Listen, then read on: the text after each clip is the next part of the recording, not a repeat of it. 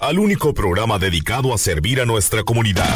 Nuestra comunidad. La voz del pueblo, con valor y con verdad. Con verdad. Con especialistas en diversos temas para servir como mediadores para todos tus problemas. Bajo la conducción de Fernando Sergio.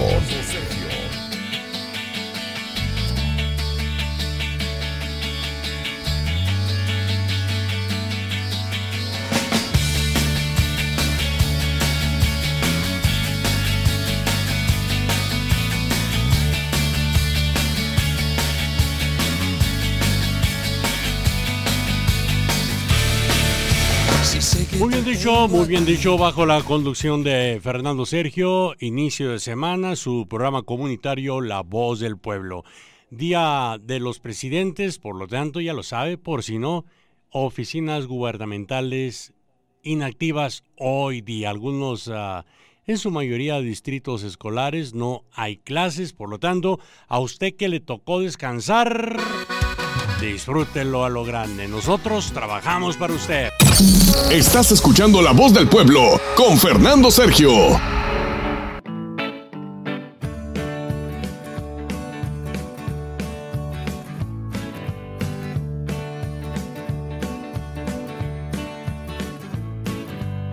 Correctamente, estás escuchando La Voz del Pueblo con Fernando Sergio. Un servidor, Marco Martínez, recepcionando sus llamadas al siete veinte, cinco veintitrés, cero cero cero cero. Hoy, All Presidents Day, Día de los Presidentes.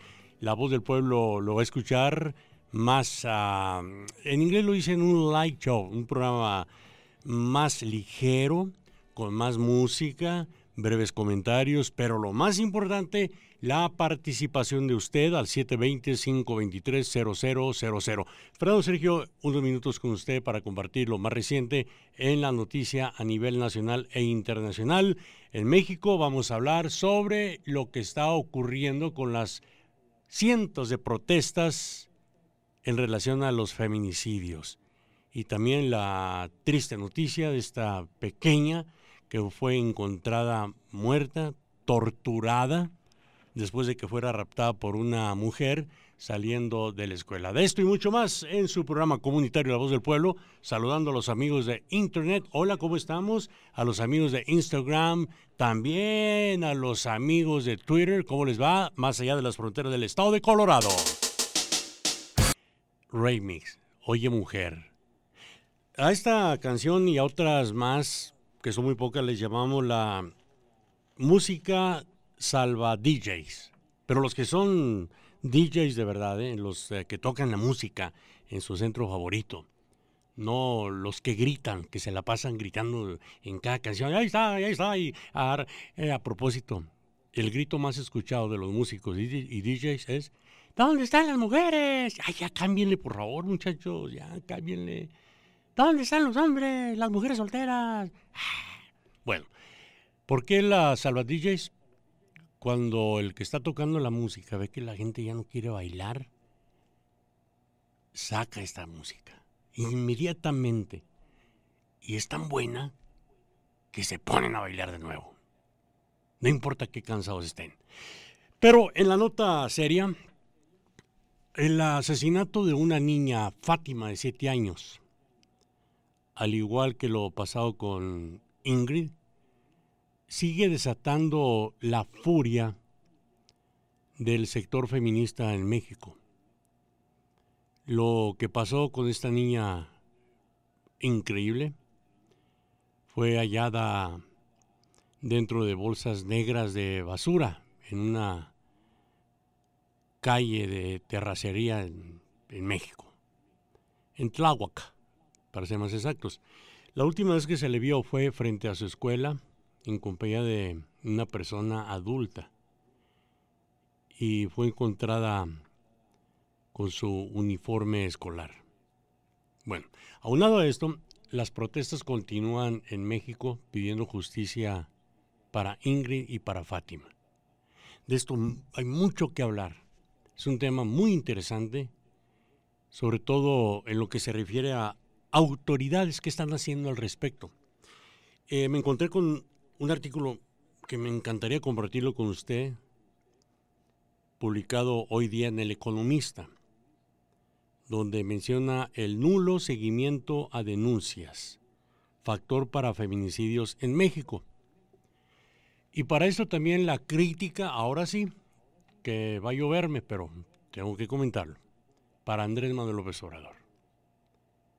Por un lado, hoy en la mañana pidió a las mujeres que han protestado, entre comillas, pacíficamente por los crímenes ya mencionados, pidió que por favor no grafiteen las puertas de X edificios públicos. Y por otro lado, pidió a la Guardia Nacional este pasado fin de semana respetar derechos humanos de delincuentes. Efectivamente, hay que respetar los derechos humanos de cualquier persona. Pero por, hubiese sido mejor, eh, en opinión para López Obrador, decir: pido a la Guardia Nacional que por favor vigile más de cerca el sector feminista. Y a los delincuentes les pido, por favor, respetar los derechos de las mujeres. Suena mejor, ¿no? En lugar de, pido a Guardia Nacional respetar derechos de delincuentes. Y de esto le está lloviendo. Que nada te espante, que nada te asuste. En este inicio de año, te tocamos lo que te guste. ¡Qué bueno! doce ochenta y noventa y siete punto siete Denver. cero cero cero cero siete veinte cinco veintitrés cero cero cero cero. A usted que le tocó descansar hoy lunes, a día de los presidentes, aprovéchelo a lo grande. Si no tiene que salir, quédese en casita, ahí escuchando la programación de noventa y siete punto siete F M, doce ochenta A M, más allá de las fronteras de Colorado, a través de internet bajo Qué Bueno. A nivel nacional, alrededor de mil cien exfiscales federales y funcionarios del Departamento de Justicia pidieron ayer domingo al fiscal general William Barr que renuncie. Y con justa razón, que renuncie después de que intervino la semana pasada para reducir la recomendación de su gran amigo Donald Trump, recomendación de sentencia del Departamento de Justicia para Roger Stone, ex asesor del presidente Donald Trump. También uh, instaron a los empleados gubernamentales actuales a informar cualquier señal de comportamiento poco ético en el Departamento de Justicia, al Inspector General de la Agencia y al Congreso. Después de que los fiscales, haciendo un eh, lo que llaman en inglés un recap, un resumen de lo ocurrido, esto después de que los fiscales recomendaron el pasado lunes una sentencia de prisión de hasta nueve años para el señor Stone, quien fue condenado por obstruir una investigación del Congreso. Para ello, Trump arremetió contra los fiscales.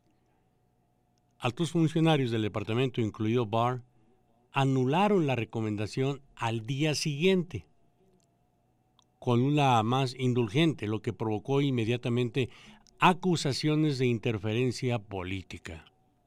Ahora, los cuatro fiscales del caso Stone se retiraron abruptamente en protesta.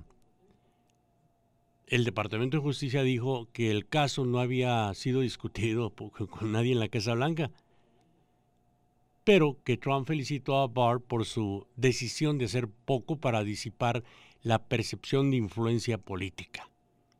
Claro que hubo obstrucción. Y, y esta es una de las cláusulas donde en el pasado juicio político al presidente Trump se le acusaba. Obstrucción a la justicia. Pero yo creo que ni él se imaginaba la nueva tormenta que se echaría encima. Y muchos se preguntan, bueno, ganan el juicio político, sale bien librado el presidente y se vuelve a meter en otro problema. ¿Acaso será...? Um... Gracias, mis queridos amigos, gracias por acompañarnos, gracias por estar con nosotros. Buenos días, buenos días, buenos días. En este, el Día de los Presidentes, número telefónico a marcar siete veinte cinco veintitrés cero cero cero cero. Repito, siete veinte cinco veintitrés cero cero cero cero. Una vez más, siete veinte cinco veintitrés cero cero cero cero. Mis queridos amigos, buenos días. Les saluda su amigo y servidor de siempre, Fernando Sergio. en este su programa La Voz del Pueblo, recordándoles que transmitimos a través de la noventa y siete punto siete frecuencia modulada, doce ochenta de amplitud modulada y el internet. Usted puede bajar la aplicación inteligente de este su programa, de esta su estación, a su teléfono celular. Búsquenos bajo Qué Bueno. Repito, Qué Bueno. Así de fácil, así de simple, no le cuesta un solo centavo. Baje e instale esta aplicación o app, como le dicen en inglés, a su teléfono celular. Si quiere, puede visitar nuestro sitio web doble u doble u doble u punto que bueno mil doscientos ochenta punto com. Repito, doble u doble u doble u punto que bueno mil doscientos ochenta punto com, o finalmente visitar TuneIn Radio y buscarnos bajo Qué Bueno doce ochenta. Hoy es el día del presidente o de los presidentes aquí en los Estados Unidos de América. Mucha gente no trabaja. Si usted está entre esos, muchas gracias por escucharnos. Un fuerte abrazo a la distancia. Recuerde nuestro número siete dos cero, cinco dos tres, cero cero cero cero. Podemos hablar del tema del día o ciertamente contestar cualquier pregunta que usted tenga. Marquito, vamos con llamadas telefónicas. ¿Con quién hablamos? Buenos días. Buenos días, Fernando. Una pregunta. Dime, mi amigo. Me registraron para votar y soy residente. Ajá, ¿quién te registró? Así es, ah... mi licencia se iba a vencer. En la aplicación uh, se llama Mi Colorado I D, creo. Ajá.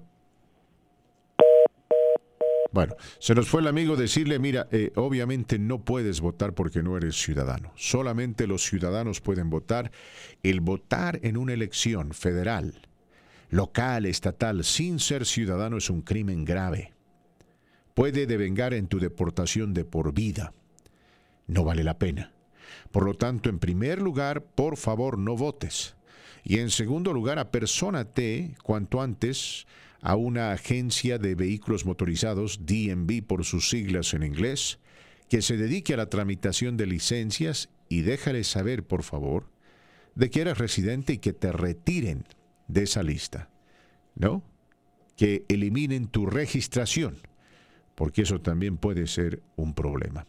Hazlo así, cerciórate de anotar el nombre de la persona que te está ayudando y algún recibo, si puedes, por favor, para cualquier problema futuro, por si acaso. Pero repito, ¿no? Mientras tú no votes, no va a haber problema. Mis queridos amigos, reitero, hoy celebramos el Día del Presidente aquí en los Estados Unidos de América y quería invitarlo a participar en este nuestro programa mencionándome cuál es su presidente favorito. Ahora, hay que entender lo siguiente. Lógicamente, este país es un país grande y con mucha historia, entonces uno no puede tener un solo presidente favorito. Seguramente usted tiene una lista de cinco presidentes favoritos, similar a la mía, similar a la de Marco Martínez. Y hoy vamos empe- fuera de los temas eh, importantes que tenemos que visitar y que lo hacemos de manera tradicional en este su programa, nos vamos a enfocar un poco en los presidentes más significativos que este país ha tenido durante su historia, comenzando con Abraham Lincoln, no pasando por la década de los veinte, treinta, cuarenta, cincuenta, sesenta, setenta, ochenta, noventa, hasta dos mil, hasta hoy. Los presidentes que este país ha tenido, los más significativos, los mejores, los peores, ¿y por qué?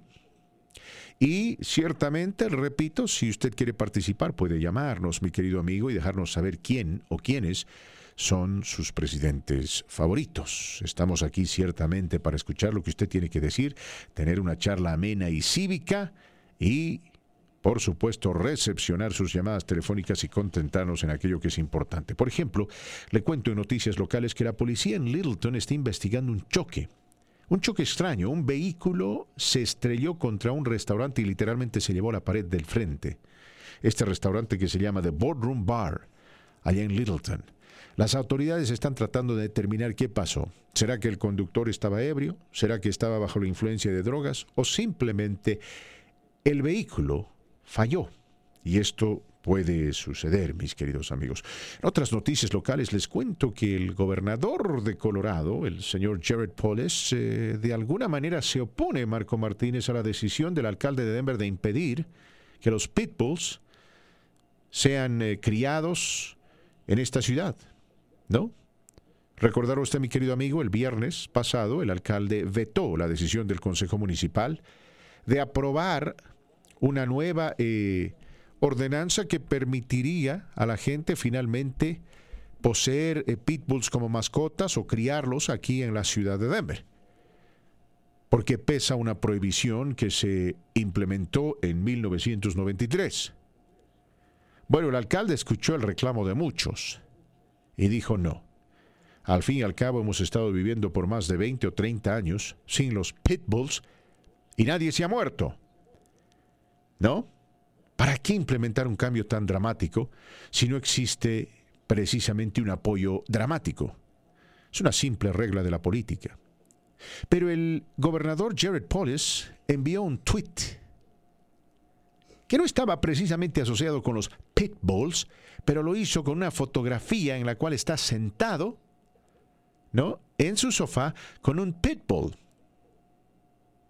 Lo interesante es esto, Marquito Martínez. Fuera de querer enviar un mensaje indirecto, si se quiere, en apoyo a los pitbulls, reconocí la estructura del sofá y las ventanas por detrás del sofá, y estoy casi seguro que él está sentado en un sofá aquí en la mansión del gobernador, la cual está ubicada en Denver. Interesante, ¿no? Interesante, si es que se puede determinar a ciencia cierta que esto está sucediendo, porque él estaría violando la prohibición. Pero bueno, él es gobernador. En fin, parece que al gobernador le gustan los pitbulls y está en desacuerdo, pero gracias a Dios en este país tenemos esa división, la división estatal, la división citadina, la división federal, para que nadie imponga su voluntad. Noticias de carácter nacional, le cuento que muchos miembros de la administración Donald Trump están criticando a su jefe. Claro, no lo hacen abiertamente porque les da mucho miedo, pero lo hacen debajo del agua, debajo de la mesa. Lo están criticando por haber... por haberse expresado positivamente del presidente chino Xi y la forma como él está manejando el tema del coronavirus y la mano dura que están usando con los ciudadanos, algo antidemocrático. Pero eso da muestra clara y evidente de que a Donald Trump, por algún extraño motivo, le gustan los dictadores, le gustan eh, aquellos que gobiernan con mano dura, le gustan los autoritarios, como Vladimir Putin de Rusia, el presidente Xi de China, está Kim Jong-un, el líder de Corea del Norte, en fin, y en cierta medida está también ahí Bolsonaro, el presidente brasilero, quien tiene tendencias autoritarias. En fin, noticias interesantes que se están barajeando en este hermoso país, los Estados Unidos de América. Gracias por escucharnos, por acompañarnos. Recuerde siete dos cero, cinco dos tres, cero cero cero cero, nuestro número telefónico a marcar siete dos cero, cinco dos tres, cero cero cero cero. Antes de pasarle el batón aquí a Marco Martínez, ah, quiero aprovechar esta oportunidad para enviar un saludo muy, muy cordial a nuestros amigos del Molcajete, el restaurante Molcajete, quien hizo una labor encomiable el pasado viernes, o el pasado sábado más bien diré, cuando esta su estación celebró eh, con muchos oyentes nuestros Valentine's, el Día del Amor y la Amistad.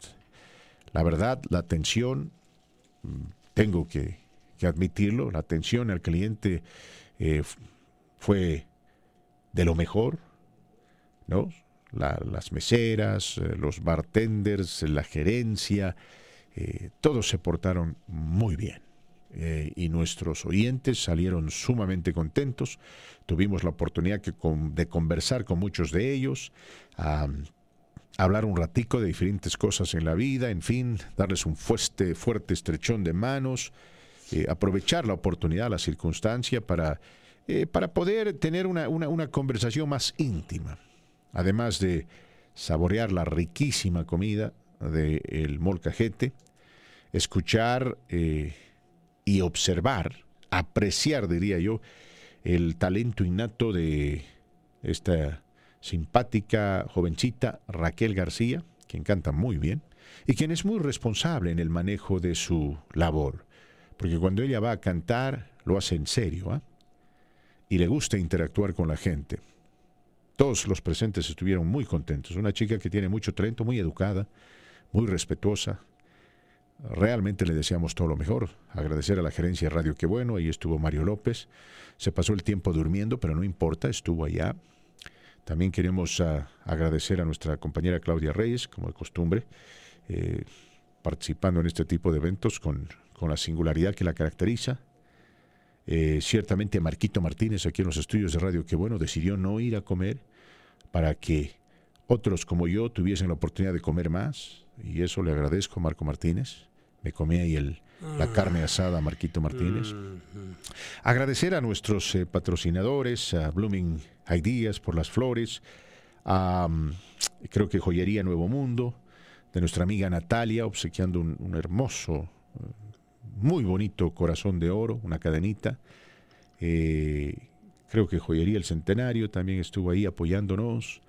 En fin, este profundo agradecimiento para todos ellos.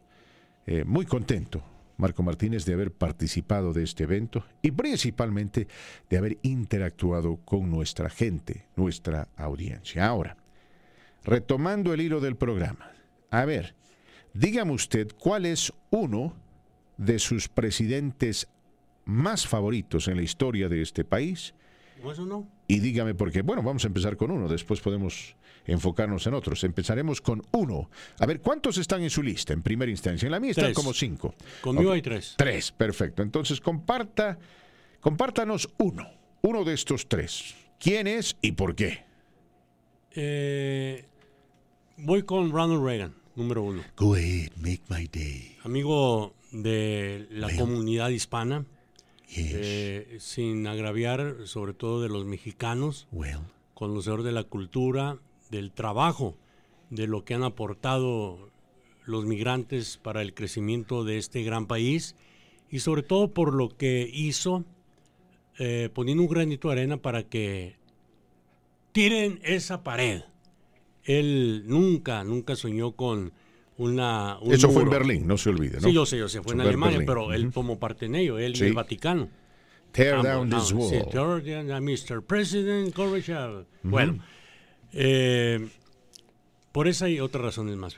Muy bien, perfecto. Uh-huh. Es, también Ronald Reagan está en la lista de los presidentes que a mí me gustan mucho. Uh-huh. Uno de mis favoritos, usted lo ha dicho. Y sobre todo la reforma migratoria. Sí, reforma migratoria. Bueno, va, va varios temas relevantes varios temas, durante temas, la presidencia sí, sí. Reagan. Lo primero, restauró a este país en términos Exacto. de su orgullo y su confianza después de la década de los setenta, que fue una década desastrosa, donde Estados Unidos tuvo que salir de Vietnam, uh, donde sucedió el Watergate y el escándalo de los Irán contra con el presidente sí, Carter, ¿no? Exacto. Entonces, uh, Estados Unidos estaba oprimido, deprimido, con la moral Aisl- en las nalgas. Aislado.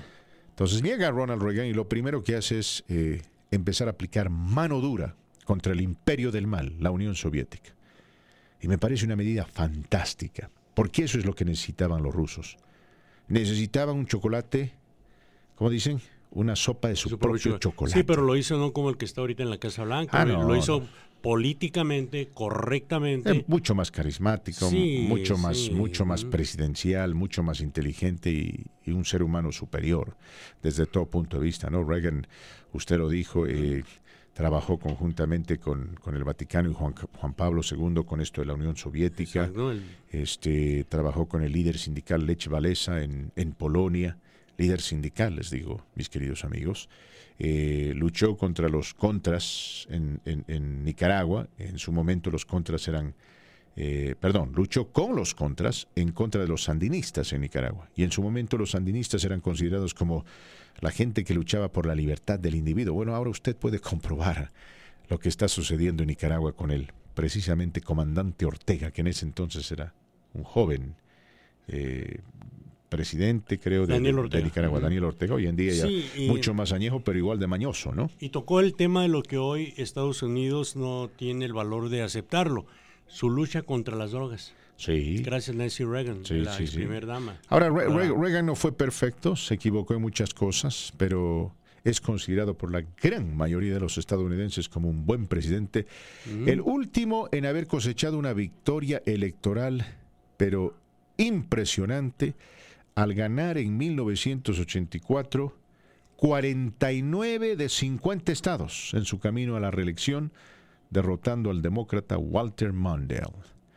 Ronald Reagan es considerado como uno de los presidentes más consecuentes, más importantes y de los mejores en los últimos tiempos. Tanto así que el mismo Donald Trump no se atreve a hablar de Ronald Reagan. No le gusta, porque, por, no, no, porque no, para muchos lo, republicanos lo... Reagan es un, es un héroe. Sí. Y él, lo único que le escuché decir una vez, Marco, interesante, le preguntaron de Reagan, dijo, ah, dijo, una vez lo conocí, dijo, y no me impresionó. Eso dijo él, como diciendo, yo soy el mejor, yo soy más inteligente. Él lo ha dicho, eso. Yeah, sí, pero le duele, ¿no? Ah. Pero bueno, Reagan, Reagan fue, cosechó muchas más cosas que, que, que, que Donald Trump, quien uh, para mí, ¿no? Es uno de los peores presidentes en la historia de este país. Se lo digo bien en serio, uno de los peores presidentes. Fuera de la economía, realmente no hay nada bueno que este presidente esté haciendo. Y le voy a decir, y lo tengo que decir con toda honestidad, si va camino a las reelecciones, porque los demócratas no tienen un, pres- un candidato que, que pueda derrotar a este hombre, ¿no? Y eh, eso, eso es más triste todavía, entendiendo que los demócratas están en peores condiciones. Más de diez años al servicio de nuestra gente. La voz del pueblo, de once a doce con Fernando Sergio. cuatro millones de menores no tienen cobertura médica. En una de las naciones más ricas del mundo, millones viven sin la cobertura necesaria para proteger a sus familias y bajo un presidente que quiere quitarle seguro médico a millones más. Pero aquí viene el demócrata Mike Bloomberg. Viajando a través de la nación, su plan ofrece acceso a un seguro médico económico. Con Bloomberg no son palabras vacías. Como alcalde de Nueva York, redujo el número de personas sin seguro por casi cuarenta por ciento y ayudó a reducir por setenta y dos por ciento la cantidad de niños sin seguro. Mike lo logró. Every American deserves coverage and quality, affordable care, and we can get it done. Mike Bloomberg, la fuerza para enfrentar a Trump, con un récord que confirma su compromiso con nosotros. I'm Mike Bloomberg. Candidate for president. La música en este día de asueto, catedrátic, catedráticamente hablando el buen español, o dígase día de descanso, Fernando. Evidentemente mucha gente está descansando, Marquito Martínez, sí. Pero la gente que nos está escuchando, vuelvo a reiterar la invitación. Mi querido amigo, llámenos, por favor, déjenos saber cuál fue o fueron sus presidentes favoritos aquí en los Estados Unidos de América. Tal vez su hijo tiene un presidente favorito, su hija, su, su mamá, papá, abuelita, en fin. Estamos aquí para escuchar lo que usted tiene que decir, siete dos cero, cinco dos tres, cero cero cero cero, siete dos cero, cinco dos tres, cero cero cero cero. Ese es nuestro número telefónico a marcar y, por supuesto, si usted tiene una pregunta que está fuera del tema, porque necesita ayuda, no hay problema. Estamos aquí para ayudarlo, para apoyarlo. Número telefónico siete dos cero, cinco dos tres, cero cero cero cero. También nos puede dejar una pregunta o una opinión por vía Facebook, si no puede llamarnos. Si nos está escuchando, visite la página de este su programa, se llama Fernando Sergio, así es, Fernando Sergio. Hágale un like a la página y mándeme un mensaje y lo vamos a poner al aire. Así de fácil, así de simple. Una vez más, siete dos cero, cinco dos tres, cero cero cero cero, siete dos cero, cinco dos tres, cero cero cero cero. Nuestro amigo Joaquín nos envía un mensaje por Facebook y dice, Fernando, para mí, el mejor presidente que yo vi, dice con mayúsculas, fue el señor Clinton, porque todo el mundo estuvo bien. Dice, no será un hombre perfecto, pero fue un muy buen presidente. Mm. Perfecto, vamos a ir, Marco Martínez, a identificar la estación. Se vienen las noticias de carácter nacional y luego continuamos con más. No se olviden, a las doce y diez, repito, a las doce y diez, les estaré presentando lo último, lo más importante, lo más relevante en inmigración. K B N O mil doscientos ochenta A M y noventa y siete punto siete F M Denver. K A D A mil cuatrocientos ochenta y ciento siete. ¿Con quién tenemos el gusto de hablar? Cuando yo creo que se nos fue, Fernando Sergio. Jorge Díaz, eh, usted sabe el esquema, el formato de claro, La Voz del sí, Pueblo. Sí. Le pedí que nos esperara después de noticias y puede volver a marcar, Jorge, sí, para su pregunta, por favor. Gracias. Recordamos, mis queridos amigos, una vez más, una vez más, recordamos el número telefónico marcar siete veinte, siete veinte, cinco veintitrés. cero cero cero cero siete dos cero cinco dos tres, cero cero cero cero, repito, siete dos cero cinco dos tres, cero cero cero cero. Marco Martínez, otro de los presidentes eh, que uh-huh. tuvo impacto en este país, estuvo por ocho años en el poder, fue Bill Clinton. Para usted. Eh, para, durante el gobierno de Bill Clinton. Uh-huh. No, no, digo, es uno de sus favoritos. Sí, sí. Ah, okay, adelante. Bill Clinton fue un presidente muy efectivo. Muy efectivo. No fue un gran presidente, pero fue un buen presidente. Eh, y tuvo la capacidad de finalmente quebrar el, el monopolio republicano, porque el Partido Republicano había ganado las elecciones de manera consecutiva tres veces, la elección de Reagan, reelección de Reagan y elección de George Bush padre. Y ahí llegó Clinton, quebró este monopolio, estuvo en el poder por ocho años y entre sus mayores logros indudablemente será la economía, porque la saneó Marquito Martínez, la saneó por completo, tanto así que cuando él dejó el poder este país tenía cero de deuda pública, cero. Vamos con llamadas telefónicas, Marco Martínez, línea veintitrés, gracias. ¿Con quién hablamos en La Voz del Pueblo? Eh, buenas tardes, Fernando, ¿cómo está? Bien, ¿cómo estás tú, mi amigo? Bien, bien, Fernando. Aquí llamándole a usted y a Marquitos para hacerle una invitación. Eh, hace tiempo fui a verlo yo ahí a las, a las oficinas de la radio sobre un contrato que quería que me leyera, ya que quería poner un restaurante, y los invito a mi restaurante, que es Hippos Mexican Burgers and More, acá en, la, en, en Brownfield, en la ciento cuarenta y cuatro y oh, la Lowell. Ya me acuerdo, ya me acuerdo, ah, sí. sí. Hace sí, tiempo, sí, sí. ¿no? Ya se acuerdo, estoy Marquitos. Ahí sí. los, los invito cuando gusten pasar por acá a probar nuestra deliciosa. A ver, Jorge, Jorge, eh, el restaurante que abriste fue la misma locación que usted me eh, mostró en una ocasión. No, es otra locación. Eh, y, y mi nombre es Antonio, no Jorge. Ah, pues me dijo Jorge. No, usted no, no me llamó anteriormente, ¿verdad? Al aire. Eh, yo había, no, no. Ah, no, disculpa, no, yo, disculpa, hablaba, disculpa. Yo usted lo había visto en Panera Bread, ahí nos vimos por ahí. Sí, ¿no? sí, sí, cómo no. Eh, hicimos un plan de trabajo. Después, uh, creo, la ciudad... Tuvo problemas con la ciudad, ¿no? Para abrir el, el sí, negocio. Eso, sí, eso era, eso era, eso era en Northland, pero lo movimos para acá, para Brownfield, y acá estamos trabajando. Qué bueno, qué bueno. Mire, una, una parejita, eh, Fernando Sergio, que llegó a conquistar el sueño americano. Y lo que, ok, en la ley no puedo comentar más, ¿no? Pero sí lo que platicábamos, Antonio, y un humilde servidor y su señora esposa. Sí. Eh, el hijo, tu hijo, me contabas también, ¿no? Sí, mi hijo, más sí. bien, es el, él es el dueño. Sí, el, sí, el, que el todo esto lo hizo por el hijo. Ah, muy bien. Ajá. Mira, mire, no, no se vaya, qué, Antonio. Padre, qué padre más cariñoso. Por favor, ¿eh? no, no se vaya, Antonio. Lo, voy a tomar sus datos por el aire, ¿le parece?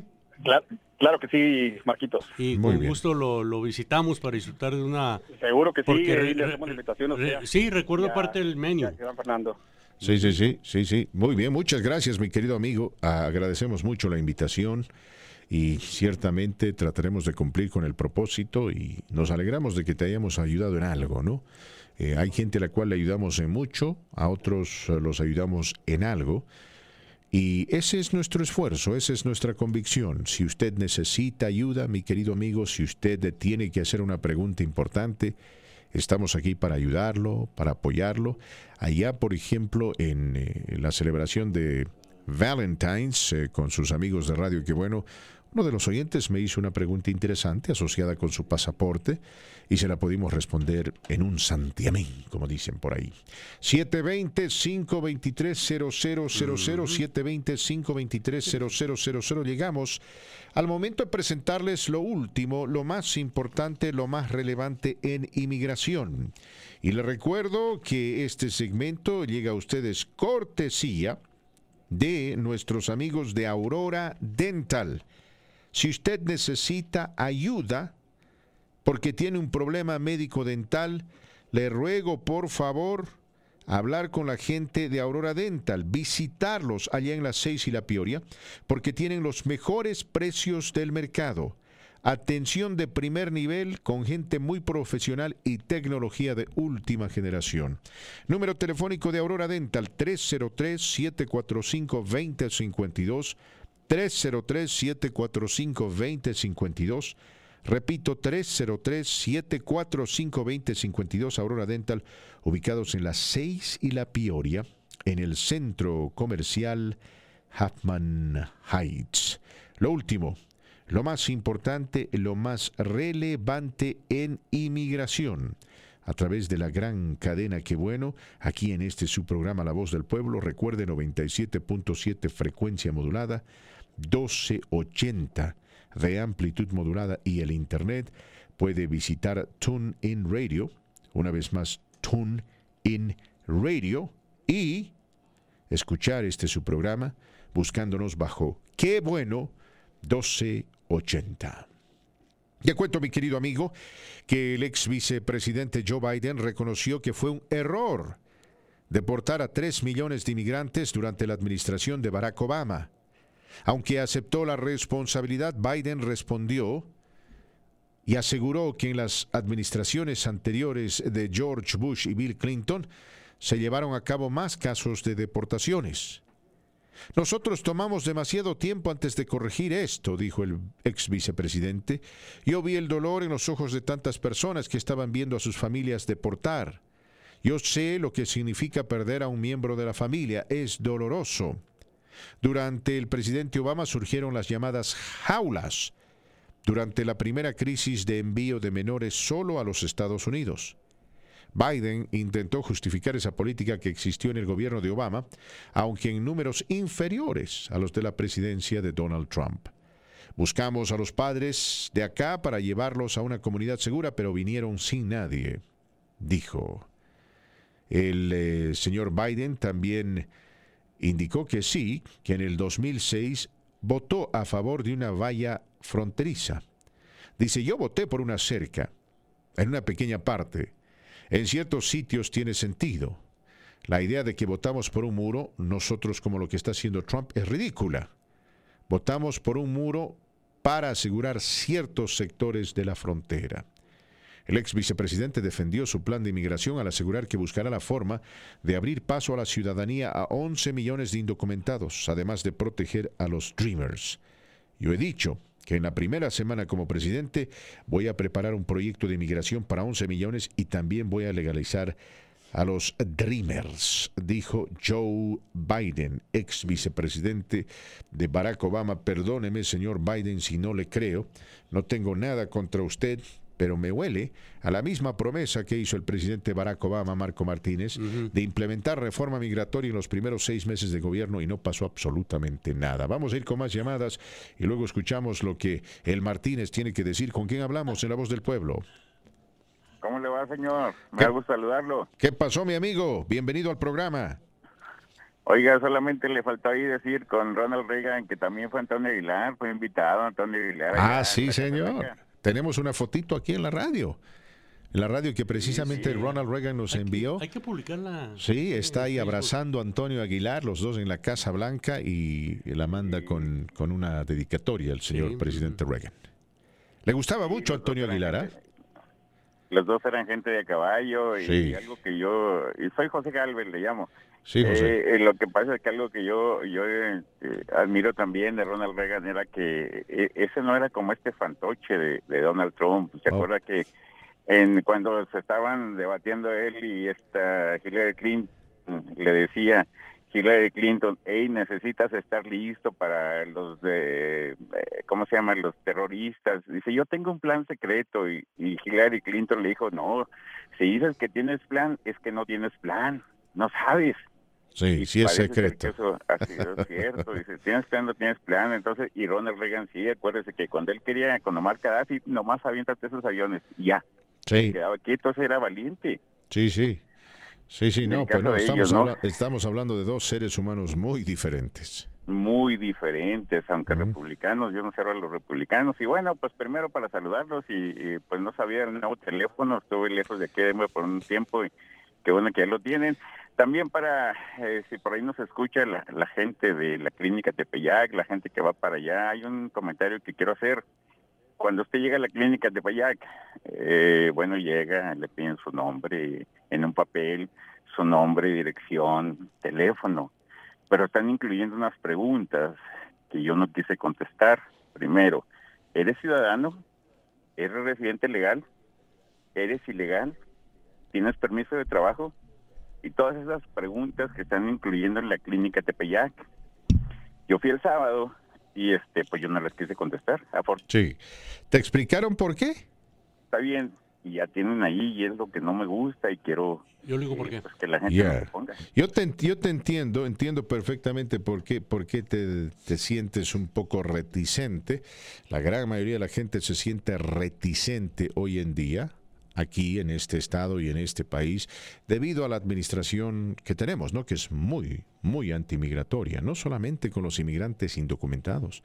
También con los documentados. Estados Unidos está cerrando sus fronteras a la inmigración y esto lo saben todos, ¿no? Esa es la política de, de, de, de Trump. Habrá que darle crédito en el sentido de que cuando él presentó su candidatura dijo las cosas de frente. Dijo que iba a construir un muro, dijo que iba a ser mucho más estricto con el tema de la inmigración. La gente votó por él y está cumpliendo su promesa, ¿no? Por eso hay que salir a votar. No se puede criticar si uno no vota. Marco Martínez, a mí me parece en este Ajá. particular caso de la clínica Tepeyac que lo que se está haciendo es tratando de proteger a la comunidad inmigrante. Sí, sí, y, um, bueno, no es para solicitarle su estadía ilegal o legal en el país. Es más que nada, Fernando Sergio, para aprobar eh, el precio que le va a dar la clínica Tepeyac, sí. claro, sin, sin asumir Oye, posición. Y además, ¿no? además, si digamos yo voy y digo soy inmigrante indocumentado, van a proteger mi información sí, para sí, evitar exacto, esto sí. de la mm, carga mm, pública. La gente mm. de la clínica Tepeyac es gente buena. No, es gente buena. Es Pero gente, yo entiendo el, el, el, el, el quisquilleo del oyente. Esto es parte de la psicosis en la comunidad migrante gracias a la política aberrante e antimigrante del eh, presidente Donald Trump, en serio. Eso es lo que está Muy cierto. Tenemos eh, eh, antes, Biden, antes de ir a la pausa, dígame, a ver, yo, yo no le creo a Joe Biden. Yo sé que Joe Biden es un hombre de honor. Es un hombre honorable. Es un hombre honorable, pero no es perfecto. Y lo que sucedió con la administración Obama en relación a las deportaciones y el, al, no, al uh-huh. no haber cumplido esa promesa que él hizo, ¿no? Él dijo, nadie le puso una escopeta en la cabeza, él dijo, en los primeros seis meses de mi gobierno Obama. yo voy a implementar, Obama digo, voy a implementar una reforma migratoria. Bueno, lo dijo el presidente. Nunca no, lo hizo. No, muy bien, está usted en toda la razón, ciertamente, pero Joe Biden era el vicepresidente. Pero yo, miembro de la administración. Miembro de la administración. Ahora, sí, sí, hay una pregunta yo para le hago usted. Una, para terminar y podemos continuar hablando del tema. Sí, si Joe Biden viene y dice, tranquilos, yo tengo ocho años de experiencia uh-huh. en el gobierno y precisamente cuando yo estaba en el poder acompañando al presidente Barack Obama, crucificamos a Osama Bin Laden. Yo sé cómo manejar la política exterior de este país. ¿Tiene o no tiene derecho a darse crédito? ¿Tiene o no tiene derecho a adueñarse de parte de los logros y éxitos de la administración Obama? ¿Tiene? Yo diría que no. Yo digo que sí. No, perfecto. Le hago la pregunta. ¿Qué tanta influencia tiene un vicepresidente sobre su presidente? Depende. ¿En qué aspecto? A ver, Mike Pence, cero influencia, porque ahí está solamente para hacer lo que el jefe dice. Dick Cheney, él era el presidente, a pesar de que era vicepresidente. Eh, Joe sí, Biden, sí me la ganó. Joe uh-huh. Biden tenía muy buena relación con el presidente Obama. Entonces sí, tenía bastante sí influencia. Hermanos, sí, tenía bastante influencia. Pero en esto de inmigración, ¿usted cree que en alguna ocasión Joe Biden le haya sugerido a Barack Obama? ¿Cumple la promesa? No sabría decirle, Marco Martínez, y mucha gente me va a decir, bueno, este... pues hay que, no hay que olvidar de que el presidente Barack Obama se enfocó en esto de la reforma del, de, de la salud y por eso no pudo implementar la reforma migratoria. Eh, eso eh, es cierto, pero a la vez representa una excusa. Eh, seamos honestos, mis queridos amigos, ¿no? El presidente Obama tuvo el tiempo y el momento para implementar esta reforma. No lo hizo. Y de eso se acuerda la gente. Y yo no me voy a olvidar. A la vez que le doy crédito, por ejemplo, por implementar el DACA. Por eso le doy crédito, porque también merece crédito, ¿no? Aquí no hay absolutos, ¿no? Fuera de, a ver, de Donald Trump, me van a decir, ¿todo lo que hace Trump es malo? No, hay cosas buenas que ha hecho, pero por lo general, por lo general está en el lado negativo.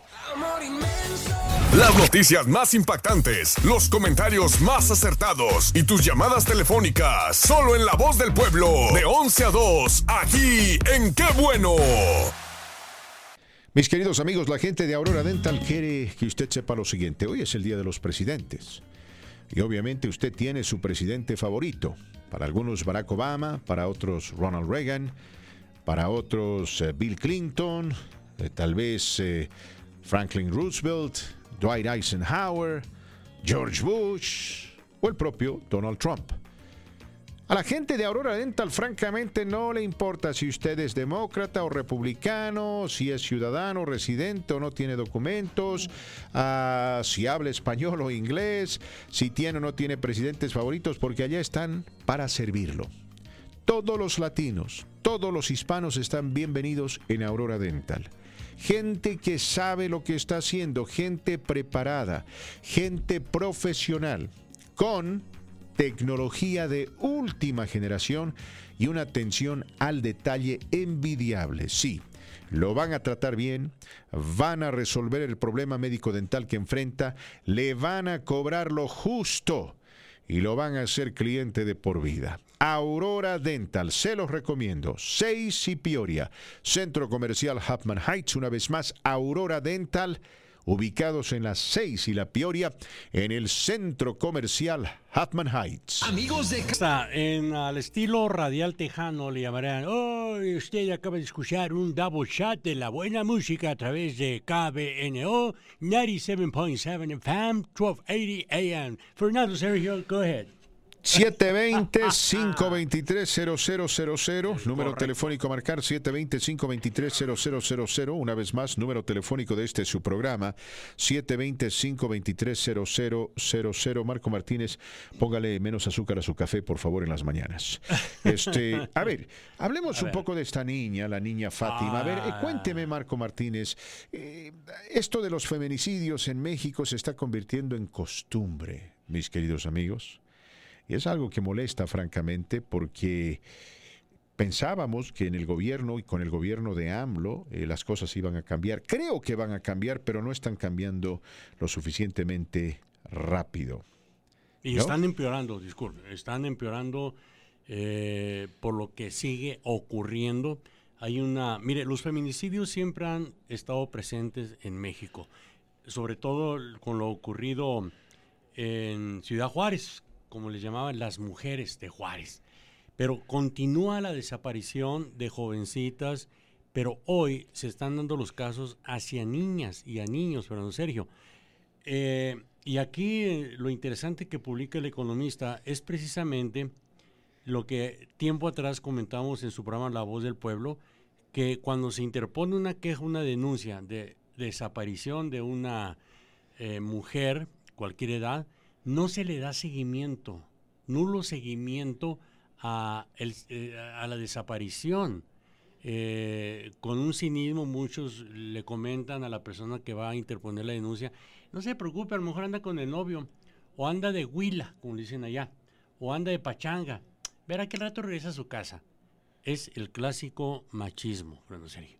Lo que ocurrió con esta niña, ah, antes de terminar, afortunadamente hoy, con la alta tecnología, se están dando a conocer más casos de lo que están ocurriendo.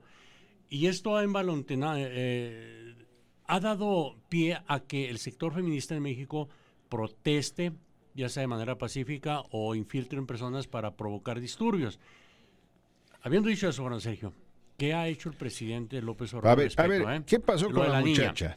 ¿Qué la pasó niña con la niña desapareció? De siete años? ¿Quién la mató?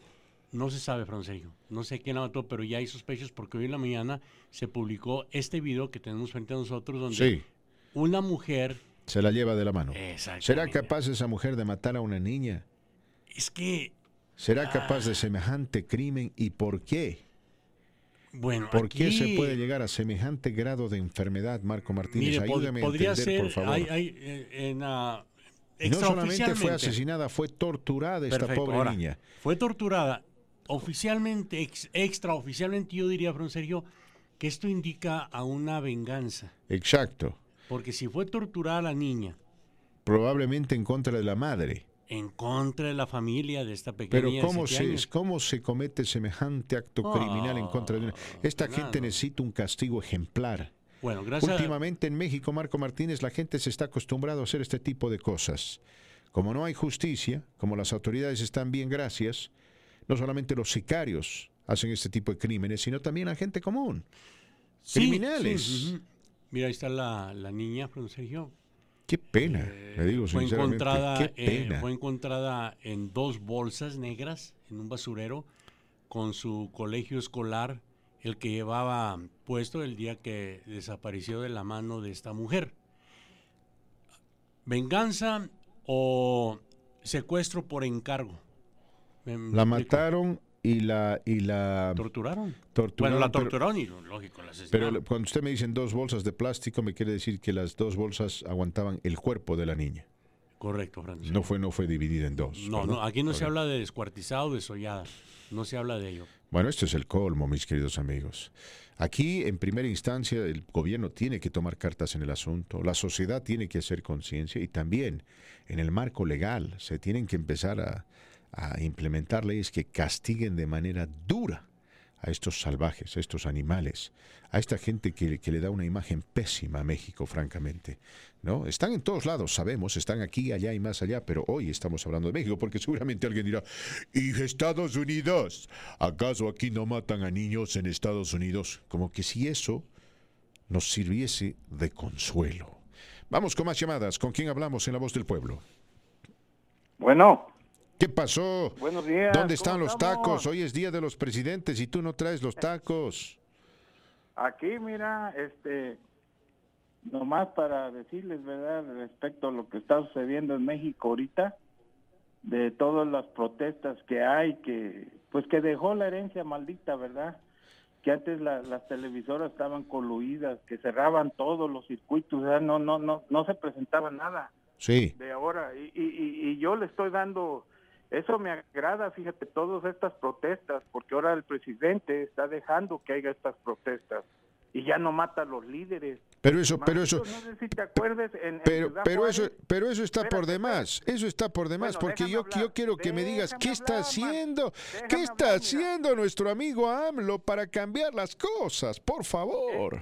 Es, es un cambio que él está contra todo, contra, contra un sistema mediático que está totalmente en contra de él, Fernando. Y, y, y fíjate, Ira, Marquitos, en Ciudad Juárez a una señora le mataron a su hija, acuérdate, hace no sé cuántos años. A Después señor. la fueron a matar a ella. A, a varias señoras. Señora, mm. porque, porque estaba protestando. Ok, Ahora Carlos. No pasa, yo, yo digo, no, no, no, Carlitos, no, no, si sigue pasando, Carlitos, Carlitos, Carlitos, yo te, cambios, yo te voy a decir, Carlitos. Los cambios los vamos a hacer nosotros. Claro, pero escúchame, Carlitos, escúchame. No, no, no, no. Yo te hago una pregunta, yo te hago una pregunta. A ver, te hago una pregunta, te hago una pregunta. ¿En qué se ha equivocado el presidente Andrés Manuel López Obrador desde que llegó al poder? Mencióname dos o tres errores que él ha cometido a tu juicio. Pues ahorita todos estamos trabajando en conjunto. Errores, Carlitos, errores. ¿Qué errores no ha cometido? No creo que haya hecho ni un, ningún ah, error. Ah, por no favor. Tengo... ¿Qué pasa? Ahorita todos estamos trabajando juntos. Tienes que está en una agenda, hombre. Más, más allá de que no, no, no, no. no. Es que lo que pasa es que gente como tú, gente como tú nunca ve el sol. Carlos. Tienes que, que decirme, mira, realidad, mira. Tú, yo te voy a decir lo siguiente y te voy a dejar hablar, pero escúchame, te voy a dejar a hablar, ver, pero okay, dime lo siguiente, te voy a dejar hablar. Tú sabes que aquí dejamos hablar a la gente. Mira, okay.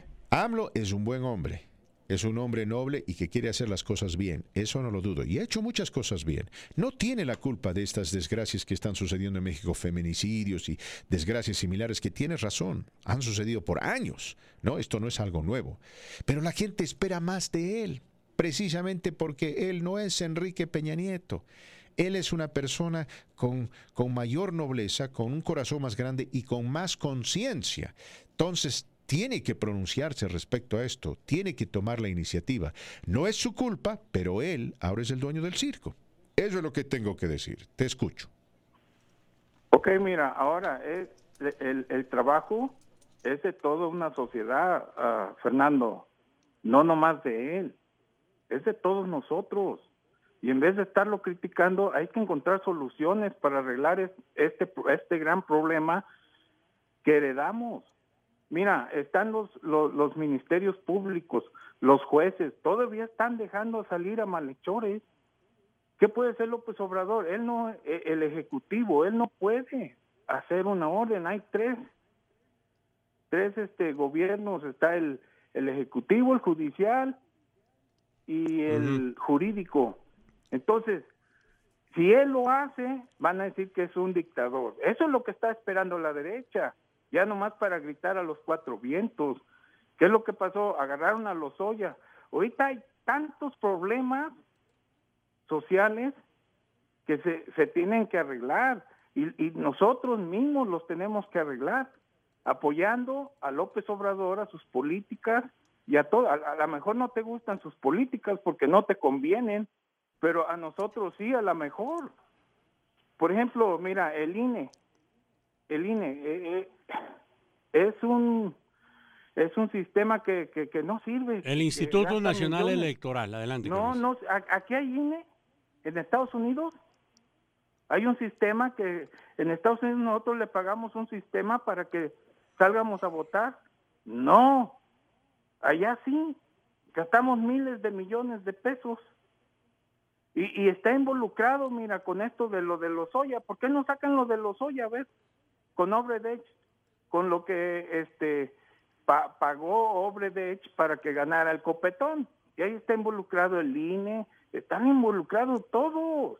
Ahí van a salir todos a la cuenta, Marquitos. Bueno, aquí... Pero ustedes ya traen una agenda. Usted... No, Carlos, no, no, no, no, discúlpame, discúlpame. Ahora escucha, eh, ¿qué agenda ni qué agenda? Aquí nada contra López Obrador. Yo en lo personal trato de hablar del presente. Efectivamente, ciertamente, heredó lo que tú estás comentando y lo que muchos más comentan. Pero creo que ya es tiempo de ir borrando heredó, echándole la piedrita a el peñismo, al calderonismo. Ahora, voy por partes, Carlos. Tú dices que personas que ponen denuncias, como la mamá de esta joven en Juárez, que fue asesinada, no se ve ya con López Obrador. Fíjate que se sigue viendo, Carlos, ¿eh? Hay que recordar el asesinato del defensor de las mariposas monarcas de Michoacán, un ambi- ambientalista, que fue secuestrado, torturado hace dos, tres semanas. Siguen asesinando a locutores, comunicadores. Yo no estoy diciendo que López Obrador, ¿ok? No estoy diciendo él precisamente. Pero son casos que están ocurriendo dentro de la administración López Obrador, no del pasado, Carlos. Lo otro, la intención de López Obrador es buena. Ahora ahí te voy con la noticia que nos agrada. Se está rumorando que sectores de la Cuarta Transformación están viendo con mucha precaución el impacto que está teniendo el tema de los feminicidios y las manifestaciones de grupos de mujeres que exigen poner fin a este problema. Tras las manifestaciones de grupos feministas que se realizaron el pasado fin de semana, se asegura que el tema ya es parte de la agenda del Gabinete de Seguridad y que no se descarta que el presidente López Obrador se reúna pronto con grupos de mujeres. Creo que eso, eso es muy buena noticia, pero que no espere, que lo haga ya. Y dejar de estar hablando lo siguiente. Pido a la Guardia Nacional defender los derechos humanos de los criminales.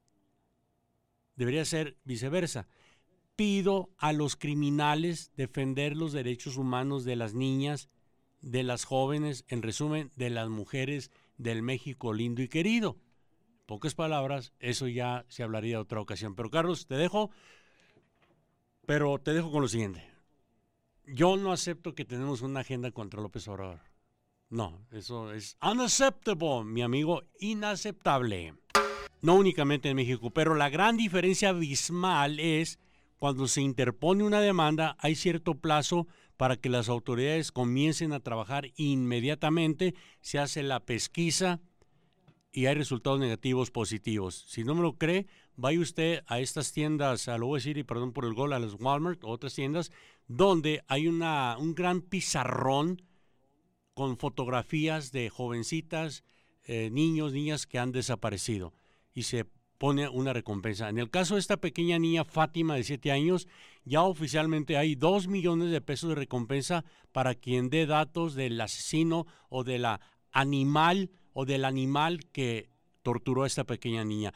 Estamos viendo el video, Fernando, usted lo vio, y sí, se ve claramente la mujer, la mujer. que t- tiene que ser una venganza. Eh, se, la, eh, se la lleva y anda mirando sí, atrás pero la, se para la lleva, ver si alguien la está persiguiendo. Pero se la lleva tranquilamente. Claro, es una niña, ¿no? No sí, hay que asustarla. Es una niña, pero... No hay que asustarla. Yo creo que fue una conocida de la familia. ¿No? Puede ser. Yo, yo, yo, yo, yo, yo le cuento algo. Cuando, cuando yo era niño, mi mamá siempre, es más, me lavó el cerebro advirtiéndome acerca de aquellos que se llevan a los niños con mentiras.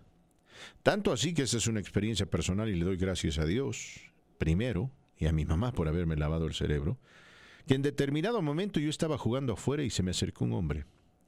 Y me dijo, ¿quieres acompañarme? Me dijo, vivo allá, tengo una bicicleta grande para ti, te la voy a regalar. Y yo lo miré y le dije, no, y eché una carrera como un cohete hacia mi casa. Le dije, mami, mami, mira lo que me dijo esto. Y mi mami salió ahí con un tío mío, salieron a buscar a este hombre, había desaparecido. Entonces, ¿sí? Gracias a eso, ¿no? ¿Quién sabe de lo que me habría, de lo que me libró Dios? Pero, lógicamente, te van a tratar de, de engatusar con alguna mentira, ¿no? Decirte que tienen algún regalo, o que tu mamá está al otro lado, o que te están buscando, en fin, para evitar que le eches la carrera y que te entre miedo. Los niños son frágiles, las niñas son frágiles. Lo que esta desgracia o desgraciados hicieron detrás de esta, de este asesinato con tortura, este homicidio horrible perpetrado contra esta niña de siete años, es inaceptable. Tienen que ser castigados. Tienen que ser castigados de manera ejemplar. Ahora yo le digo, para aquellos que dicen, aquí también sucede, ¿no? Porque siempre hay algunos anti-yanquis, digo yo acá, anti-Estados Unidos, donde literalmente no quieren aceptar la realidad que vivimos. Que tristemente nuestros países son demasiado corruptos, mis queridos amigos. Llámese Argentina, llámese Perú, Uruguay, Bolivia, Chile o México. Son demasiado corruptos. Yo le digo, si alguien se le acerca a usted y le dice, Marco Martínez, tienes que ser juzgado. Y aquí se va a determinar si tú vives o mueres. Y tienes el derecho de escoger entre el sistema judicial mexicano y el sistema judicial estadounidense. ¿A quién usted escogería? ¿El sistema judicial? ¿Cuál sistema judicial? Al cual yo me voy a enfrentar a la justicia. Claro, lo van a juzgar a usted. Uh-huh. Ajá. Y de ahí, Fernando Sergio, que se delibere inocente o culpable. ¿Pero en cuál? ¿Va a escoger el mexicano o el americano? El americano, Fernando Sergio, el americano. Y es parte del problema que enfrenta a Andrés Manuel López Obrador, presidente de México. Carlitos, ahí estamos contigo de acuerdo. Tiene que haber una limpia en estos tribunales, una limpia total, donde se ponga más atención, número uno, a las denuncias. Concientizar, número dos, al pueblo mexicano. No soy experto en ello, ¿eh? pero darles a entender, sobre todo a las a los padres de familia, de cómo cuidar mucho más a sus niños. Pero en serio, no quiero cometer un error de lo que traigo en mente, uh, mencionar, porque aquí en el video se ve que la niña eh, sale sola de la escuela, o fue sola de la escuela, no se sabe, pero sí, se ve claramente como esta mujer se la lleva tranquilamente de la mano. Señal de que los padres de familia no fueron a levantar a esta pequeña niña de siete años. Puede ser, eso no sabemos. O, seamos honestos, no, porque eso no lo sabemos, no queremos juzgar a los padres antes de saber todo lo que ha sucedido, pero definitivamente es un crimen horripilante que tiene que ser castigado, y esperamos sinceramente que así sea. Nos envía un mensaje nuestro amigo Shanoman, dice, Carlitos parece ser una persona muy buena, pero quiere defender aquello que no se puede defender.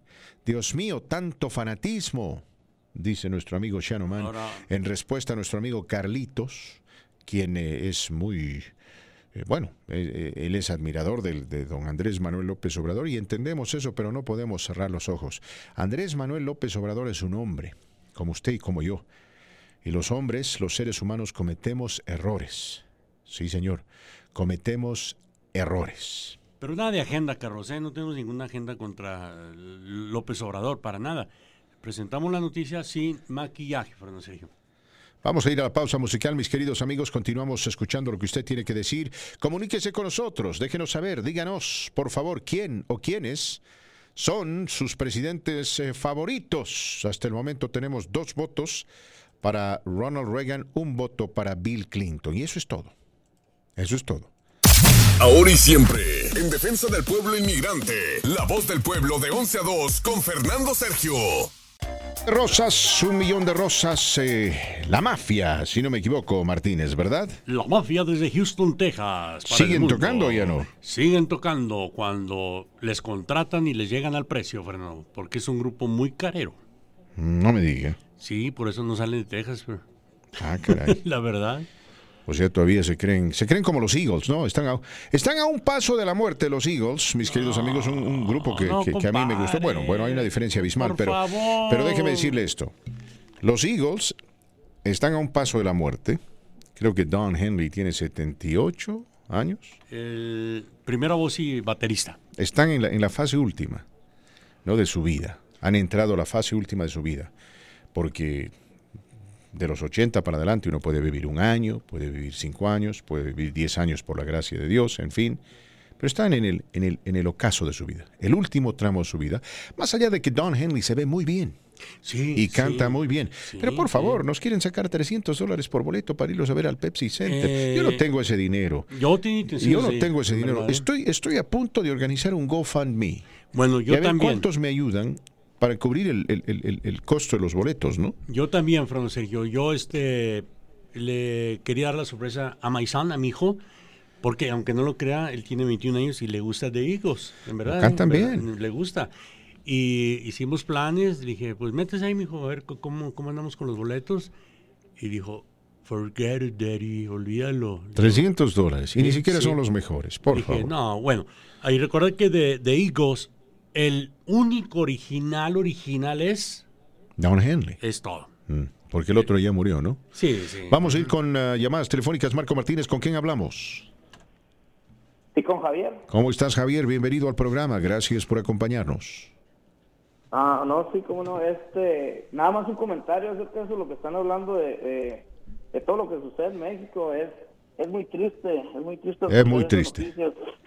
Pero, fíjense, yo... Yo creo que el mayor problema que tiene nuestro país es, es la impunidad. Mientras no acaben con eso, va a seguir sucediendo todo esto. Uh-huh. Eh, el gobierno tiene que cambiar la constitución y quitar el fuero de, de todos los diputados, gobernadores, uh, y el mismo presidente. Más aparte, como usted bien sabe, la, la serpiente se mata por la cabeza. Mientras no haya ese desafuero de estas personas, pues va a llegar un Chapo Guzmán y se va a ir y va a volver otro y va a seguir sobornando a estas personas que van a, a seguir accediendo a estos capos porque pues son impunes. Ahí está el problema de todo. El gobierno tiene, hay mucho que hacer, hay mucho, mucho que hacer. Y sobre este, todo enf- enfrentarse al Congreso, el presidente. Sí, pero son, como ellos son los primeros afectados, pues no quieren, no quieren aceptarlo. Eh, es muy triste, es muy triste, sinceramente. Eh. Gracias, gracias mi querido amigo, tienes razón, estamos contigo. Yo tengo un amigo mío eh, al cual le recomendé la serie Narcos. Ah, hay, hay algo con ¿no? uh-huh. y, y, y él piensa igual que nuestro amigo, el que acaba de llamarnos, Javier. No le gusta. Dice, no, no me gusta ver Narcos, porque muestran lo peor de México. Y dice, y me duele, te soy honesto, me duele. Me duele ver a mi país así, me da pena. No me agradan esas series como Narcos. Yo no sé por qué glorificamos al criminal, dice él, cuando en México tenemos tanta gente que vale la pena. Pero yo te garantizo, Fernando, me dijo él, ayer en una conversación interesante, no, me dijo, yo te garantizo que hay más gente que sabe del Chapo y apoya al Chapo que de un buen escritor mexicano. Y tiene razón. Sí, y sabes más de Chapo que de su propio representante. Vamos a ir con más llamadas. Marco Martínez, ¿con quién hablamos? Con Raúl. Raúl, ¿cómo estás? Bienvenido al programa. Muy bien, gracias, gracias. Oye, es una pregunta. Pregunta. Eh, ustedes que están más empapados de la información y todo eso, Uch. Hay algo que en realidad a mí hasta me revuelve el estómago de pensarlo. ¿Qué, qué papel juegan los derechos humanos en México? Porque... Estaba, he estado siguiendo muchas cosas, inclusive sigo varios periódicos, varios, este, varias cosas de México. Cuando sale la, la foto o la información de alguien, le tapan la cara. Esa es una. Sí. La otra es de que estaba viendo que a un cuate lo, lo encontraron culpable de feminicidio. Los derechos humanos dijeron que estaba mal y lo iban a meter a tratamiento psicológico. Entonces, para mí, o sea, pues sin, uh, este, sin uh, abundar mucho en la información, me figura que para mí es un cáncer los derechos humanos en México. ¿Por qué? Porque protegen más los derechos de un narcotraficante, de eso, porque no pueden, este, si te fijas, siempre salen fulano N, sutano N, no pueden ni siquiera dar el nombre porque los derechos humanos se les van encima. Inclusive los derechos humanos los pueden sacar libre porque le faltaron derechos humanos de cierta, de cierta lacra. Muy bien, perfecto, interesante el argumento. Tenemos eh, que ir a la pausa. Sí, uh-huh. Al regresar de la pausa, usted de... comente, Marco Martínez, acerca de la opinión de nuestro amigo Raúl.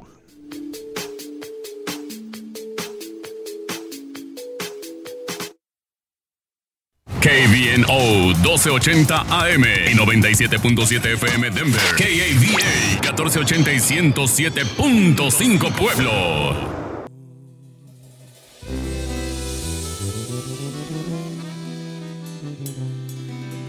Yo podría decir que es uno de los grupos más versátiles de hoy día, calibre cincuenta, si no el más versátil, uno de los más versátiles, porque le interpretan un corrido, una buena balada como la que acabamos de escuchar, con muy buenos arreglos y, e interpretación, y no se diga buena letra, como esta de Mi sorpresa fuiste tú. Y se comprueba cuando usted la solicita aquí a Qué Bueno o en su lugar favorito de baile. siete dos cero, cinco dos tres, cero cero cero cero, esperando sus llamadas para comentarios, preguntas, consejos o alguna cita con Fernando Sergio. siete dos cero, cinco dos tres, cero cero cero cero. A nuestro amigo Antonio, que llamó hace minutos invitando a Fernando, a un servidor, a visitarlo en su flamante nuevo negocio. Tuvimos oportunidad de charlar con él dos años, si no me equivoco, cuando tenía en proyecto abrir este restaurante.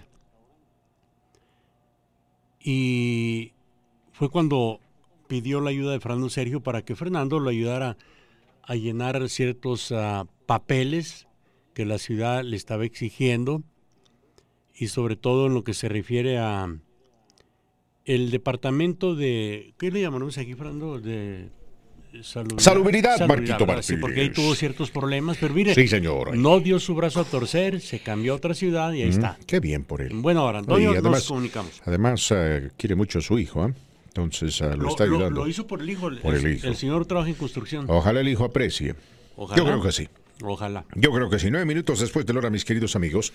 Bienvenidos a la tercera hora de este su programa La Voz del Pueblo a través de la gran cadena Qué Bueno. Recuerden nuestro número telefónico, marcar siete dos cero, cinco dos tres, cero cero cero cero, siete dos cero, cinco dos tres, cero cero cero cero. Una vez más, siete dos cero, cinco dos tres, cero cero cero cero. A ver, le cuento que en nuestra página Facebook, y puede visitarnos, búsquenos bajo Fernando Sergio, así se llama la página Facebook de este uh-huh. su programa, búsquenos bajo Fernando Sergio y participe en un pequeño eh, sondeo que establecí en este, el Día del Presidente, ¿no? Yo eh, puse el siguiente título, es un afiche bonito, dice, hoy celebramos el Día del Presidente. ¿Cuál es o fue tu presidente favorito? ¿Mm? ¿Cuál es el que menos te gusta? Y bueno, le digo a Marco Martínez uh-huh. que um, tengo algunas respuestas y se las voy a compartir. ¿Le parece? Por favor. Nuestro amigo Rigo Herrera dice, a mí me gustó más Barack Obama. No tuve de estar la suerte de vivir aquí cuando gobernaban Clinton y Reagan. Alfredo dice, para ser honesto, ninguno me gusta, pero no hay que quitarles su mérito. Esto referente a una fotografía dividida en cuatro que puse de Reagan, Clinton, Obama y Trump. Dunia nos dice, Ronald Reagan, Ese es mi favorito porque es el único que ha hecho algo por nosotros los latinos, cuando nos dio amnistía en mil novecientos ochenta y tres, y no nos olvidemos que fue republicano. Monchis Carvajal dice, para mí fue Clinton, con él había mucho trabajo y todo caminaba bien. Nuestro amigo Juan Mesa dice, Reagan, por supuesto, gracias a Dios, primero, y a él, segundo, todavía estoy aquí.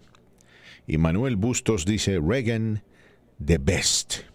Yo, y esto es opinión personal, mis queridos amigos, entre estos cuatro presidentes, Reagan, Clinton, Obama y Trump, yo los pondría en el siguiente orden. Primero, Reagan. Segundo, Clinton. Tercero, Obama. Cuarto, Trump. El que menos me gusta es Donald Trump. Me too. Pero gracias a nuestros amigos por participar. Gracias a nuestros amigos por participar. ¿No han notado una, algo curioso? Uh-huh. Eh, coincidencia, no sé.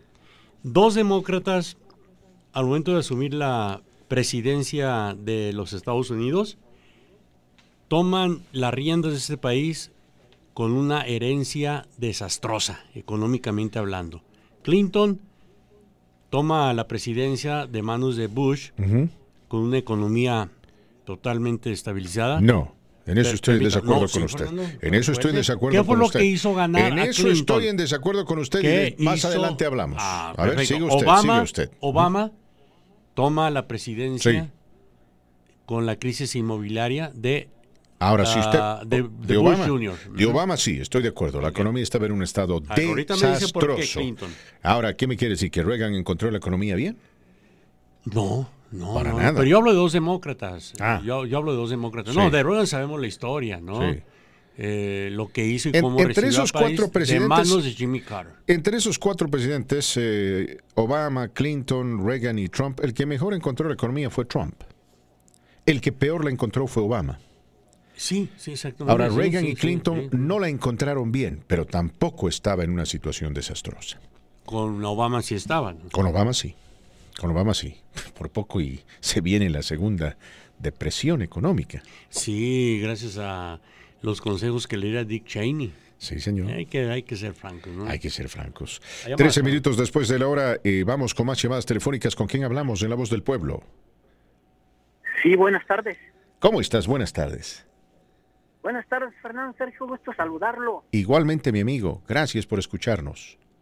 Este, soy un fiel oyente de ustedes, de Marquito y usted, Fernando Sergio. Gracias, muchas gracias. Este, y quiero hacerle una preguntita aquí, este. Hey. Mi hermana, este, de una hermana, está en México, pero hey. tiene residencia permanente. ¿Y? Pero este ahora que mandó hace un año para la aplicación para renovar la residencia permanente, ajá, y ahora le están pidiendo este talones de cheque y no ha trabajado porque ha estado cuidando a mi papá en México por buen tiempo, por un año y medio, dos años. Mm. Ha ido y ha venido, pero no ha trabajado. Este, ¿qué puede pasar allí? Ah, bueno, lo que están, lo que lo que obviamente aquí el Departamento de Inmigración está empezando a preguntarse si tu hermana vive aquí y es residente permanente de este país. Cuando uno es residente permanente de los Estados Unidos tiene que tener algo que demuestre que está anclado en los Estados Unidos, ¿no? En este caso, si si si no tiene, por ejemplo, pruebas eh, o evidencia de haber recibido un salario, ¿dónde vivía? ¿No? ¿Por qué vivía ahí? ¿Qué tipo de evidencia existe para corroborar su estatus de residente? Eso es lo que las autoridades están buscando y pidiendo. Y recomendaría yo que hagas tú una cita, a nombre de tu hermana, con la abogada Rodríguez, porque si tu hermana no ha residido en este país por los últimos... qué sé yo, dieciséis meses, porque me dices que estaba cuidando a tu señor padre, entonces eso va a representar un problema, porque se supone que un residente tiene que vivir por lo menos seis meses y de manera continua acá. Tal vez si se puede establecer la emergencia de la situación que enfrenta tu hermana con tu señor padre, tal vez se pueda hacer algo. Pero voy a ser honesto contigo, no sé...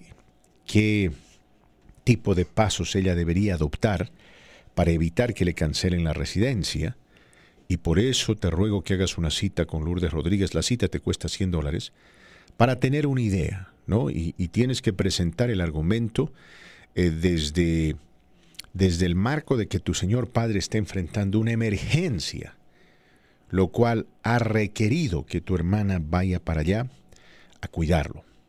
Si tu hermana puede hacerse ciudadana, sería todo lo mejor, porque así nadie cuestiona nada. Pero mientras sea residente, siempre van a establecer, siempre ella va a tener que cumplir con estos requisitos. ¿Me explico bien? Sí. Entonces, este, por ejemplo, mi, mi padre tuvo una cirugía hace meses y ella pues ha estado allá cuidándolo porque ya ve que pues este, están allá solo los padres. Claro, yo te entiendo, y, y eso se entiende. Yo te pregunto, cuando tu hermana está aquí, ¿por cuánto tiempo se queda y dónde vive? ¿Vive contigo? Este, vivió aquí hasta, hace, ¿qué será? Unos ocho meses, estuvo aquí como tres meses. Uh-huh. Entonces, todo, todo, todo eso se puede presentar, ¿no? Se, repito, se puede argumentar de que acá tu señor padre tuvo una emergencia. Entonces, por ahí le van a preguntar, ¿y cuándo planea usted regresar? ¿Y dónde planea vivir? Etcétera. Van a hacer preguntas.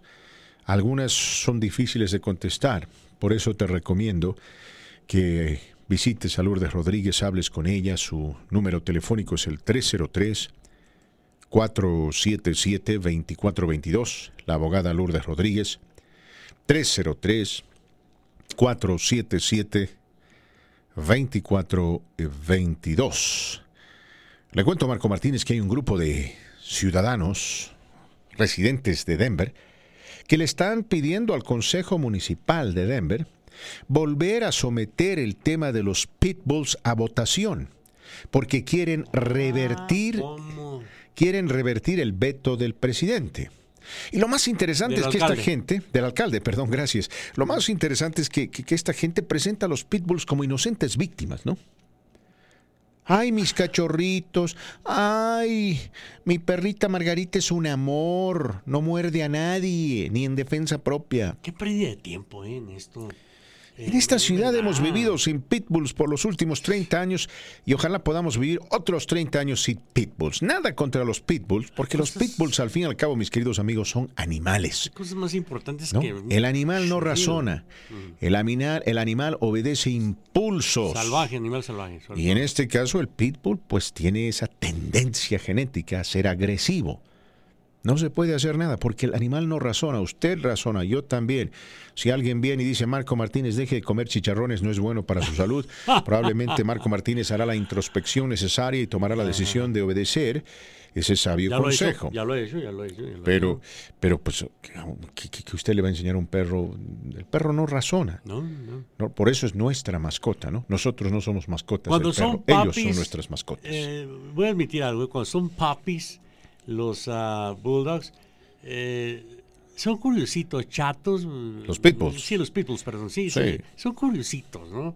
Pero no, no por ello dejen de, no, no por ello dejan de ser animales. Ahora, hay cosas más importantes que entender claro, aquí en Denver. Claro. Que, y, y estoy ay. seguro yo, estoy seguro yo de que se, eh, hay Pitbulls que son sumamente amorosos. Pero eh, vuelvo a repetir, nunca sabe cuándo. Casi nunca me he encontrado yo con historias de que un pastor alemán o un, qué sé yo, un labrador o por ahí un Siberian Husky haya ultimado a su propietario o al hijo del propietario. Pero con los pitbulls esto es algo repetitivo. Nadie puede garantizar esto, mis queridos amigos. Yo me alegro de que el alcalde haya vetado esta igual, decisión, igual, igual. Eh, esta, este, porque el Consejo Municipal de Denver dice sí a todo. Puedo ¿Qué? drogarme, eh, puedo meterme una inyección de heroína en la esquina de la Alameda y la Federal en un lugar donde tenga la seguridad necesaria de saber que la heroína es heroína y si algo me pasa me inyectan con un antídoto. ¡Sí! ¿Puedo fumar marihuana en un parque? ¡Sí! ¿Puedo traer un pitbull y criarlo? ¡Sí! A todos dicen sí. Hay cosas más importantes. Extremadamente Fernando. liberales estos concejales. Ya basta, ¿no? Hay que tener, hay que proteger a las familias, Marco Martínez. Hay que proteger a los niños. Y me apena mucho que, que, que, que haya gente que esté adicta a la heroína porque es una droga horrible, terrible. Estoy dispuesto a pagar más impuestos para ayudarlos, Pero el ofrecerles un santuario no es ayuda, mis queridos amigos, no representa una ayuda, representa un perjuicio mayor porque se está perpetuando una conducta que es sumamente destructiva.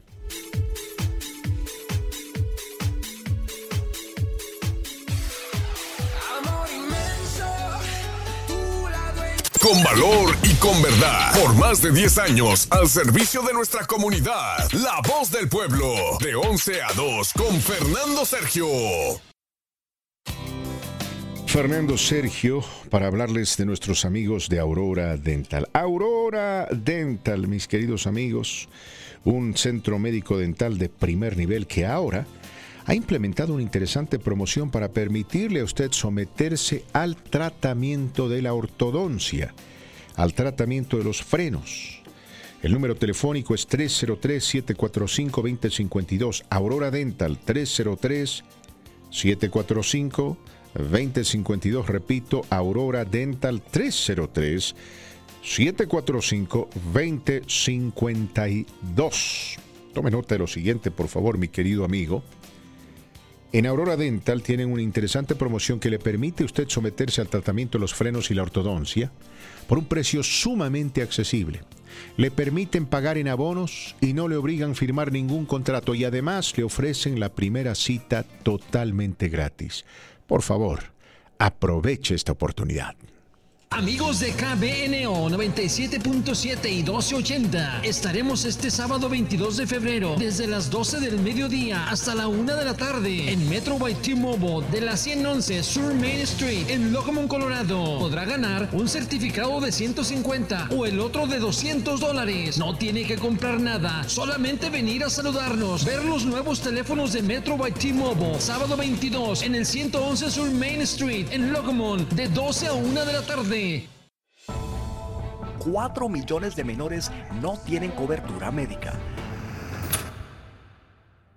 Queridos amigos, cielos eh, parcialmente nublados. Están escuchando La Voz del Pueblo a través de la gran cadena. Que bueno, gracias por acompañarnos, por estar con nosotros, por formar parte de la gran familia de este su programa La Voz del Pueblo. noventa y siete punto siete frecuencia modulada, jovencito. doce ochenta de amplitud modulada y el internet. Mire, puede usted visitar doble u doble u doble u punto que bueno uno dos ocho cero punto com, repito, doble u doble u doble u punto que bueno uno dos ocho cero punto com y escucharnos en vivo ahí, en nuestro portal de internet. Puede también, si usted quiere, visitar TuneIn Radio. Si quiere, si tiene la aplicación en su teléfono celular, allá nos puede buscar bajo Qué Bueno doce ochenta. Estamos bajo Qué Bueno doce ochenta. Y finalmente, si quiere, puede bajar la aplicación de esta su estación, la app de esta radio. Se llama Qué Bueno. Bájela, instálela a su teléfono celular y escúchenos en vivo, donde quiera, cuando quiera y como quiera. Porque, por ejemplo, nuestro amigo Carlitos no solamente nos escucha aquí en Denver, nos escucha también en México cuando está allá, Morelos. En, en Morelos, gracias a la aplicación de esta su estación, de este su programa. Tres temas que quiero barajear rápidamente, mis queridos amigos. El primero, asociado con este sondeo que estamos haciendo en Facebook, eh, internamente aquí en la radio, y también en Facebook, asociado, reitero, con los presidentes más favoritos, ¿no?, de la era moderna, obviamente. Alguien me dirá, Abraham Lincoln, no hay nadie mejor que Abraham Lincoln. Yo diría, sí, cien por ciento de acuerdo. Abraham Lincoln, tal vez el mejor. Franklin Roosevelt, definitivamente un gran presidente que estuvo a cargo de este país en una época terrible de la Segunda Guerra Mundial y de la Gran Depresión. Pero en fin, estamos compilando votos, Marco Martínez, y déjeme decirle, Reagan y Clinton son los que más votos han recibido. El presidente Ronald Reagan ha recibido veintisiete votos, el presidente Bill Clinton veintiuno, está en segundo lugar. Bien. Presidente Barack Obama trece, en tercer lugar. Presidente George W. Bush, el hijo, cuatro votos, y el presidente Trump, un voto.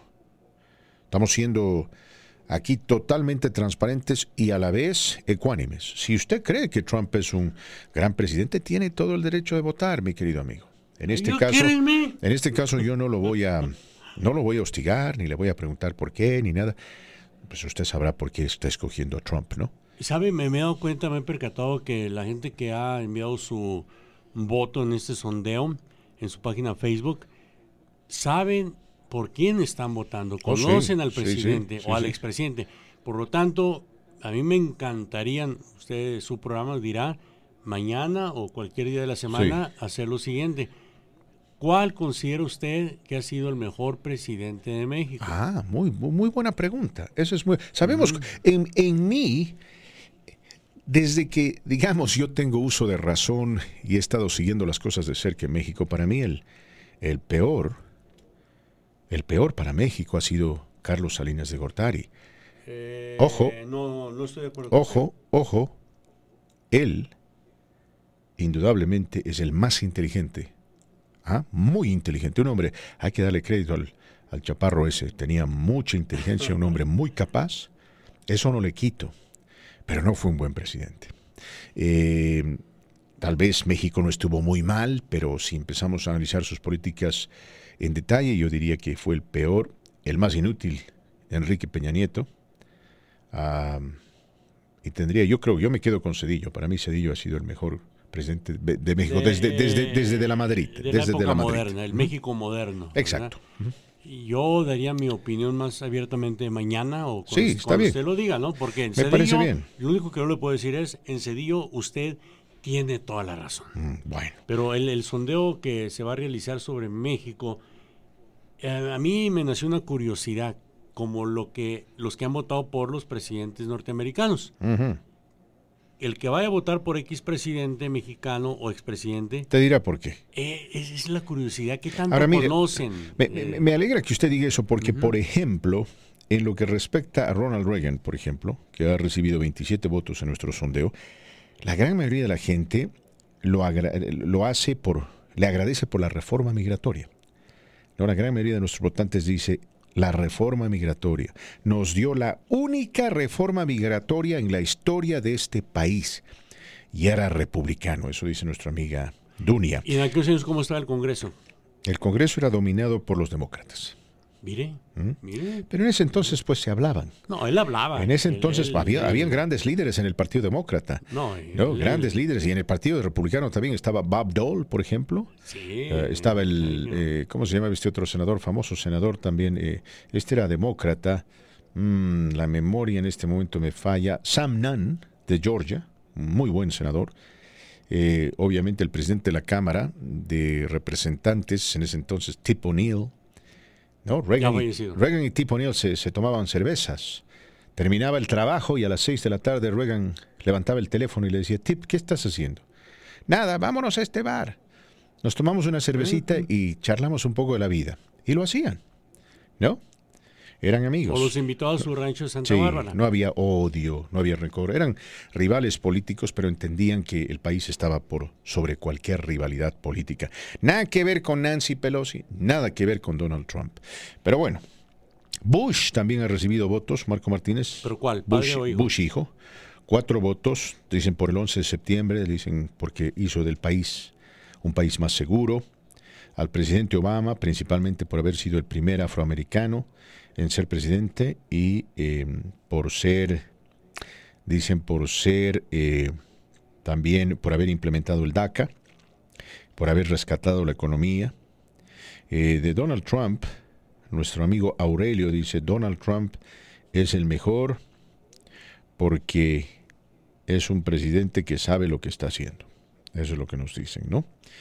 Eh, en fin, de Bill Clinton dicen la economía andaba muy bien y todos, todos vivían tranquilos y felices. Tienen razón, la economía andaba muy bien. treinta y siete minutos después de la hora, Marco Martínez. Eh, enfocarnos, eh, mis queridos amigos, en este tema que ha causado preocupación en la comunidad inmigrante y tiene que ver con las fuerzas tácticas que van a ser enviadas a las ciudades que oficialmente se llaman ciudades santuario, para ir a la casa de inmigrantes indocumentados.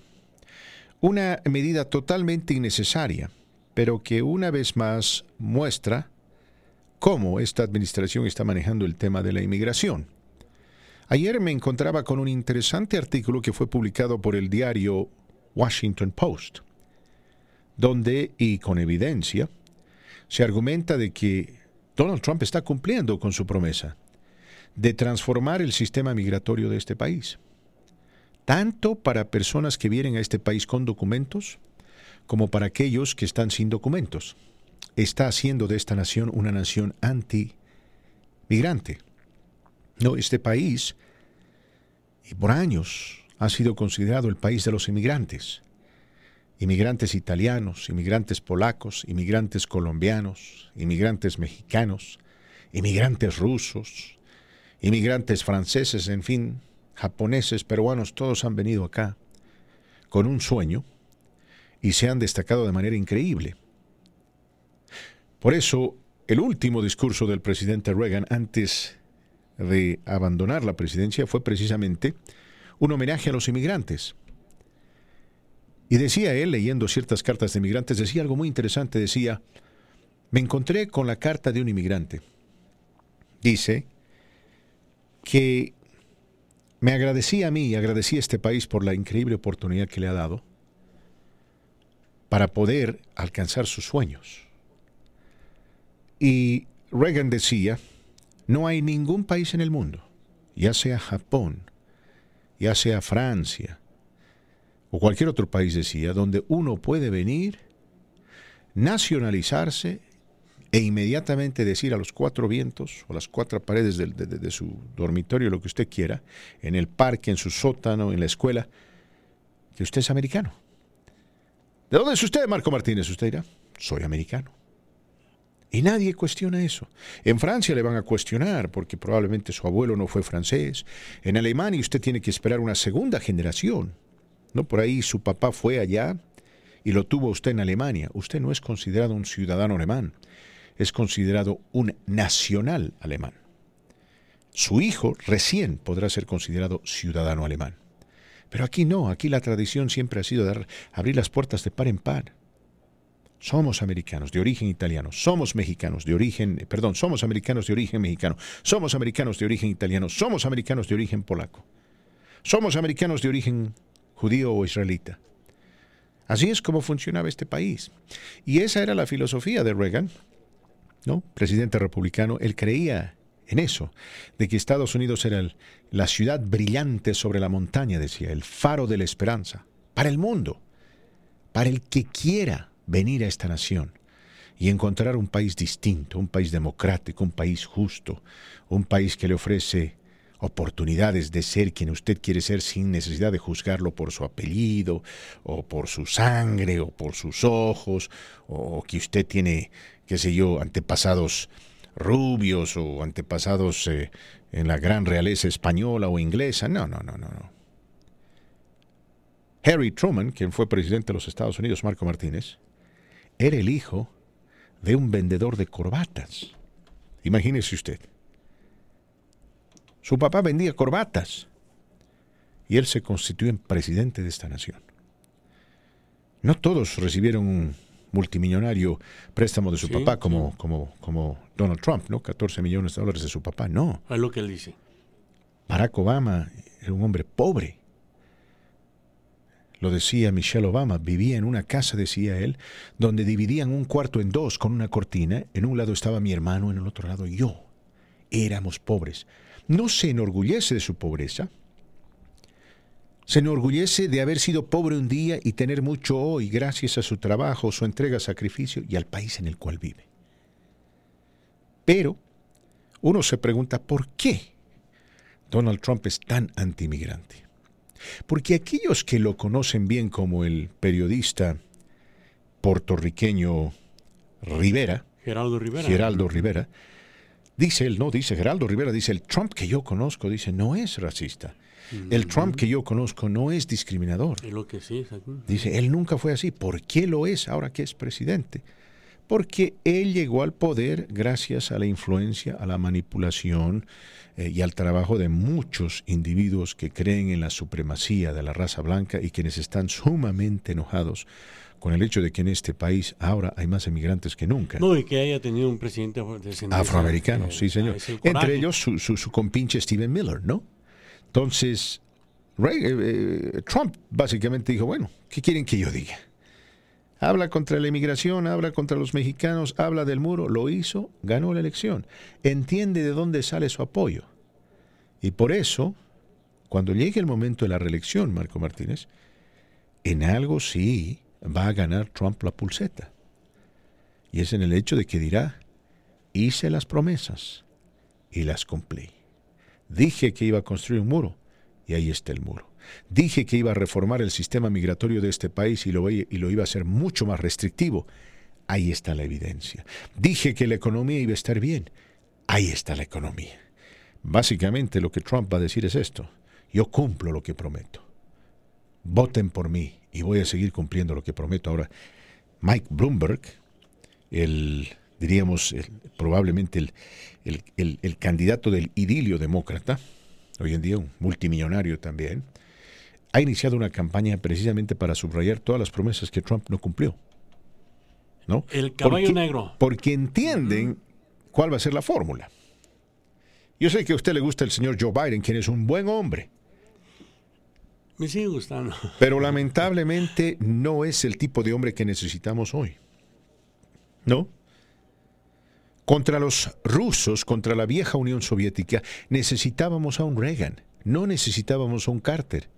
A pesar de que Jimmy Carter, mis queridos amigos, es un buen hombre, un hombre de calidad, un hombre con un gran corazón, una persona que se tiene que admirar y respetar, pero como presidente no le fue bien, porque a veces uno tiene que tomar decisiones duras, ¿no? Y él no quiso.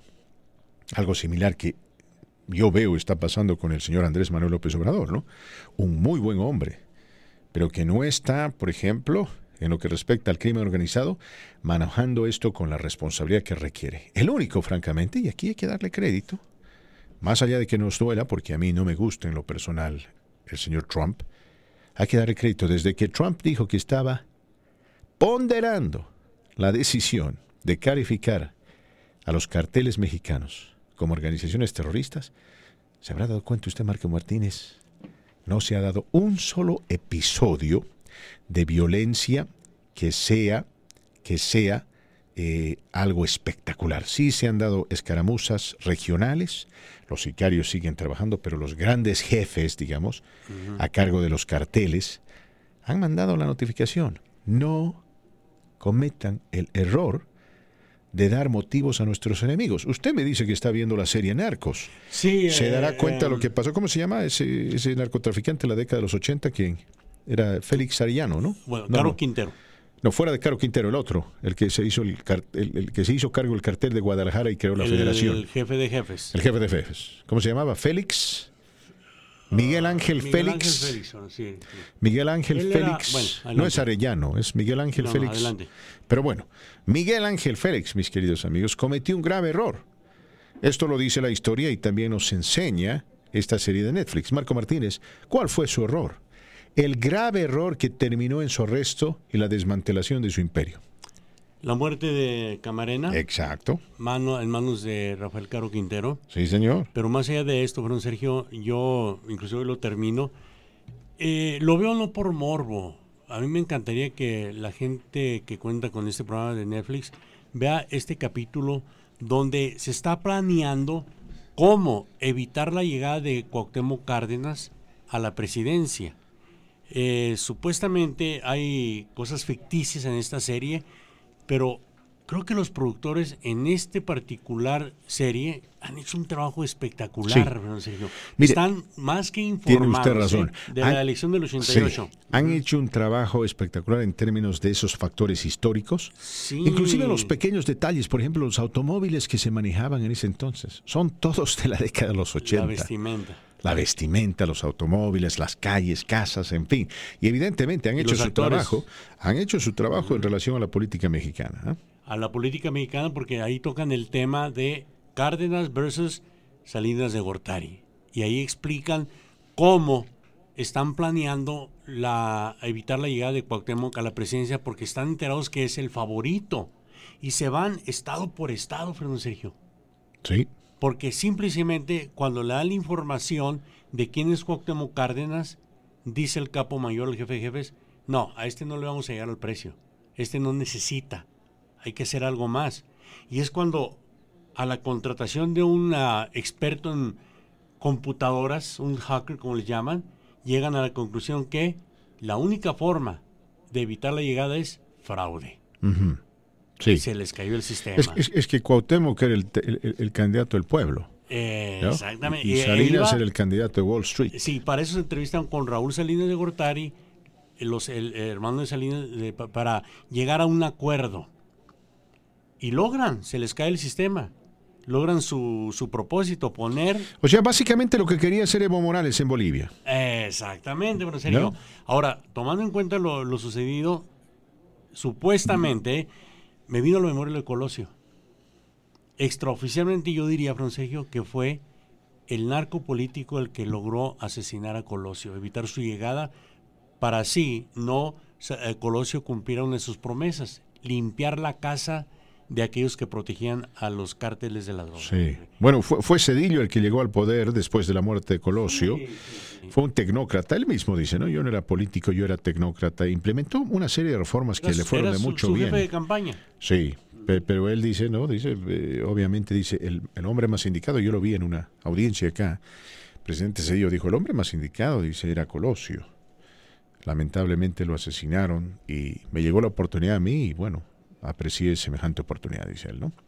En fin, mis queridos amigos, eh, entiendo que mucha gente no quiere ver Narcos porque le duele ver... Eh, sí, pero, pero les duele, ¿no? Porque es su país, bueno. Y yo entiendo, yo entiendo perfectamente cuando uno le tiene cariño al país. No, con eso no digo que usted no le tenga cariño porque usted está viendo Narcos, pero entiendo que algunos pues simplemente no, no tengan, qué sé yo, la capacidad de resistir eh, ese dolor. ¿Me explico? Claro, Fernando Sergio. Yo le digo, no, no lo digo por morbo. Me llamó mucho la atención y sobre todo las actuaciones de Jesús Ochoa, Fernando, y más que nada el planteamiento que ponen en esta serie llamada Narcos, sobre cómo el crimen organizado llegó hasta la más alta cúpula del poder ejecutivo, que es la presidencia, Fernando. Mil y una razones para escucharnos. En el dos mil veinte te damos la mejor música. ¡Qué bueno! doce ochenta y noventa y siete punto siete Denver. Gracias, gracias, mis queridos amigos. Gracias por habernos acompañado. No se olviden, se vienen las inmortales y luego se viene la bueno, neta. No, no nos vamos. Quédese con nosotros, por favor. No se vaya. Manténgase en sintonía de esta su estación radio. Qué bueno. Nos envía un eh, mensaje por Facebook nuestro amigo Julián, a quien le digo Julián con mucho cariño. Me dice, Fernando, ¿van a tocar alguna vez el corrido del diablo? ¡Ay, no! Oíla. No, no, mi querido Julián, no, no, no, ese tipo pasa? de música no, no, no sale al aire acá. No, no, no. Nosotros siempre estamos concentrándonos en la mejor música del momento, la que más gusta, la que más impacto tiene. Pero hay excepciones, ¿no? Y este corrido del diablo es una excepción, es un asco. O sea, de que vámonos al baño con alguien, de, no, no recuerdo el grupo, pero no, no, no. Hay otra que acaba de salir que dice, no. vámonos al baño y luego préstame a tu hermana. Eh, eh, esa es una día, la otra dice, sí. vamos al baño, ponernos bien locos, que al cabo nos vale, ah, ah, ah. Sí. No, ¿dice no, locos no. o cocos? No, locos y luego por ahí va, por ahí va, se va yendo, se va yendo. Claro, porque se entiende, se sobreentiende que es cocos, ¿no? Pues sí, sí, pero no. Porque o sea, se van a poner locos, es que bien canción, cocos y locos, oh, para fornicar en el baño. Eh, exactamente. Mientras tu hermana espera y luego me encargo de las mismas. Y después les pregunto su nombre. Y antes de retirarnos, jovencito. Antes de prestarlas a mi amigo, les pregunto su nombre. Y hay mujeres que dicen, ¡ah, gracias, gracias, qué lindo! ¿Ya comió? ¿Es la verdad, sí o no? No, es la verdad, es la verdad. Es usted, la verdad. usted sí, si yo la hubiese encontrado a mi hermana, digamos, aplaudiendo eso, no sé. Yo creo que me hubiese cegado de la ira, Marco Martínez, pero claro, no, no, no se puede, pues hubiese tratado de reflexionarla, ¿no? Bueno, son otros tiempos, no sé yo, pero yo únicamente quiero decirle que va a nevar. ¿Otra vez? Sí, y jovencito Fernando Sergio, no, sí. son, no son cielos, es cielo. Es un decir. No, no, a mí no venga con un decir, se dice, a ver, bajo cielo parcialmente a nublado, ver. esperamos la nieve de siete a nueve de la noche hoy lunes. Mire, usted, hasta u, mañana martes. Usted me la ha servido de manera tan fácil que la paré de pechito y acabo de rematarle al ángulo, marcó un golazo. ¿Cómo se llama la serie televisiva que habla de el famoso narcotraficante Amado? ¿Cómo se llama? Llamado de Narcos, porque iba incluido no, también. No, pero ¿cómo se llama la serie? Serie televisiva que exclusivamente trata de él. El Señor de los Cielos. Bueno, ahí, ahí también yo... ¿Me quiere decir que el cielo gringo es igual que el cielo mexicano? No, señor. No, señor. Es una tendencia, ¿verdad? Sí. Pues obviamente sabemos que solo existe un cielo, pero pues es una, es una tendencia, sí. En pocas palabras, gánale al P R I. Ahora, decirle una cosa, eh, la gente dice en esto de los eh, no famosos agentes, Marquito Martínez, los famosos agentes eh, con entrenamiento táctico, ¿no? Fuerzas tácticas que van a venir a los, pa, a los eh, van a visitar a los estados santuario para ir detrás de los inmigrantes. No van a ir detrás de todos los inmigrantes, mis queridos amigos, solamente de aquellos que tienen orden de arresto, particularmente criminales que son fugitivos de la justicia, ¿no? Eso lo dejamos en claro para que nadie por ahí se asuste, para que nadie tenga temor. No van a ir detrás de nosotros que un día se van a aparecer aquí en K B N O, no buscando a Marco Martínez, no, no, no. ¿Qué haría usted si lo buscan? Pues corro. ¿Por qué va a correr si usted es ciudadano? Ah, sí, ¿verdad? Qué vergüenza. ¿De qué? Ah, habla del I C E, perdón. Disculpe, es que ando. Ya está ahora ya, Fernando Sergio. Diga a ver, no, diga, no, a, ver, con, que, que diga a ver con, con prestancia y fuerza para despedirnos. Dos cosas que le voy a pedir. A que vengan. Primeramente, usted diga, I am... U S citizen. American citizen. I'm an American citizen. Al igual a mi amigo le dice un mensaje. Ay, Turkey for Thanksgiving. ¿Y sabe qué dijo mi amigo? Que venga a mi trabajo y verá cómo le va a golpearme. Venga. Claro. Igual a esos señores. Usted me llama cuando venga. Y... porque quiero hacer un Facebook Live. Estaría bueno, ¿verdad? Otra cosa que quería decirles. Una, una señora, para terminar, no una, una señora nos envía un mensaje y dice, ¿podría Marquito pasarme la receta del pan blanco con el plátano? Muy fácil, señora. Compre el bolillo, el pan blanco, rebánelo, quítele, no, no sé cómo se llama, bueno, lo rebana, un buen platanito y como quiera usted, en dos, una, dos rebanadas o en rebanaditas. Y ya, es todo, señora, ¿eh? Y buen apetit, gracias. Uh, mami, no me esperes porque ando muy, hot, muy desvelado. Me voy a dormir, con permiso. Los dejamos con Claudia Reyes. Bye.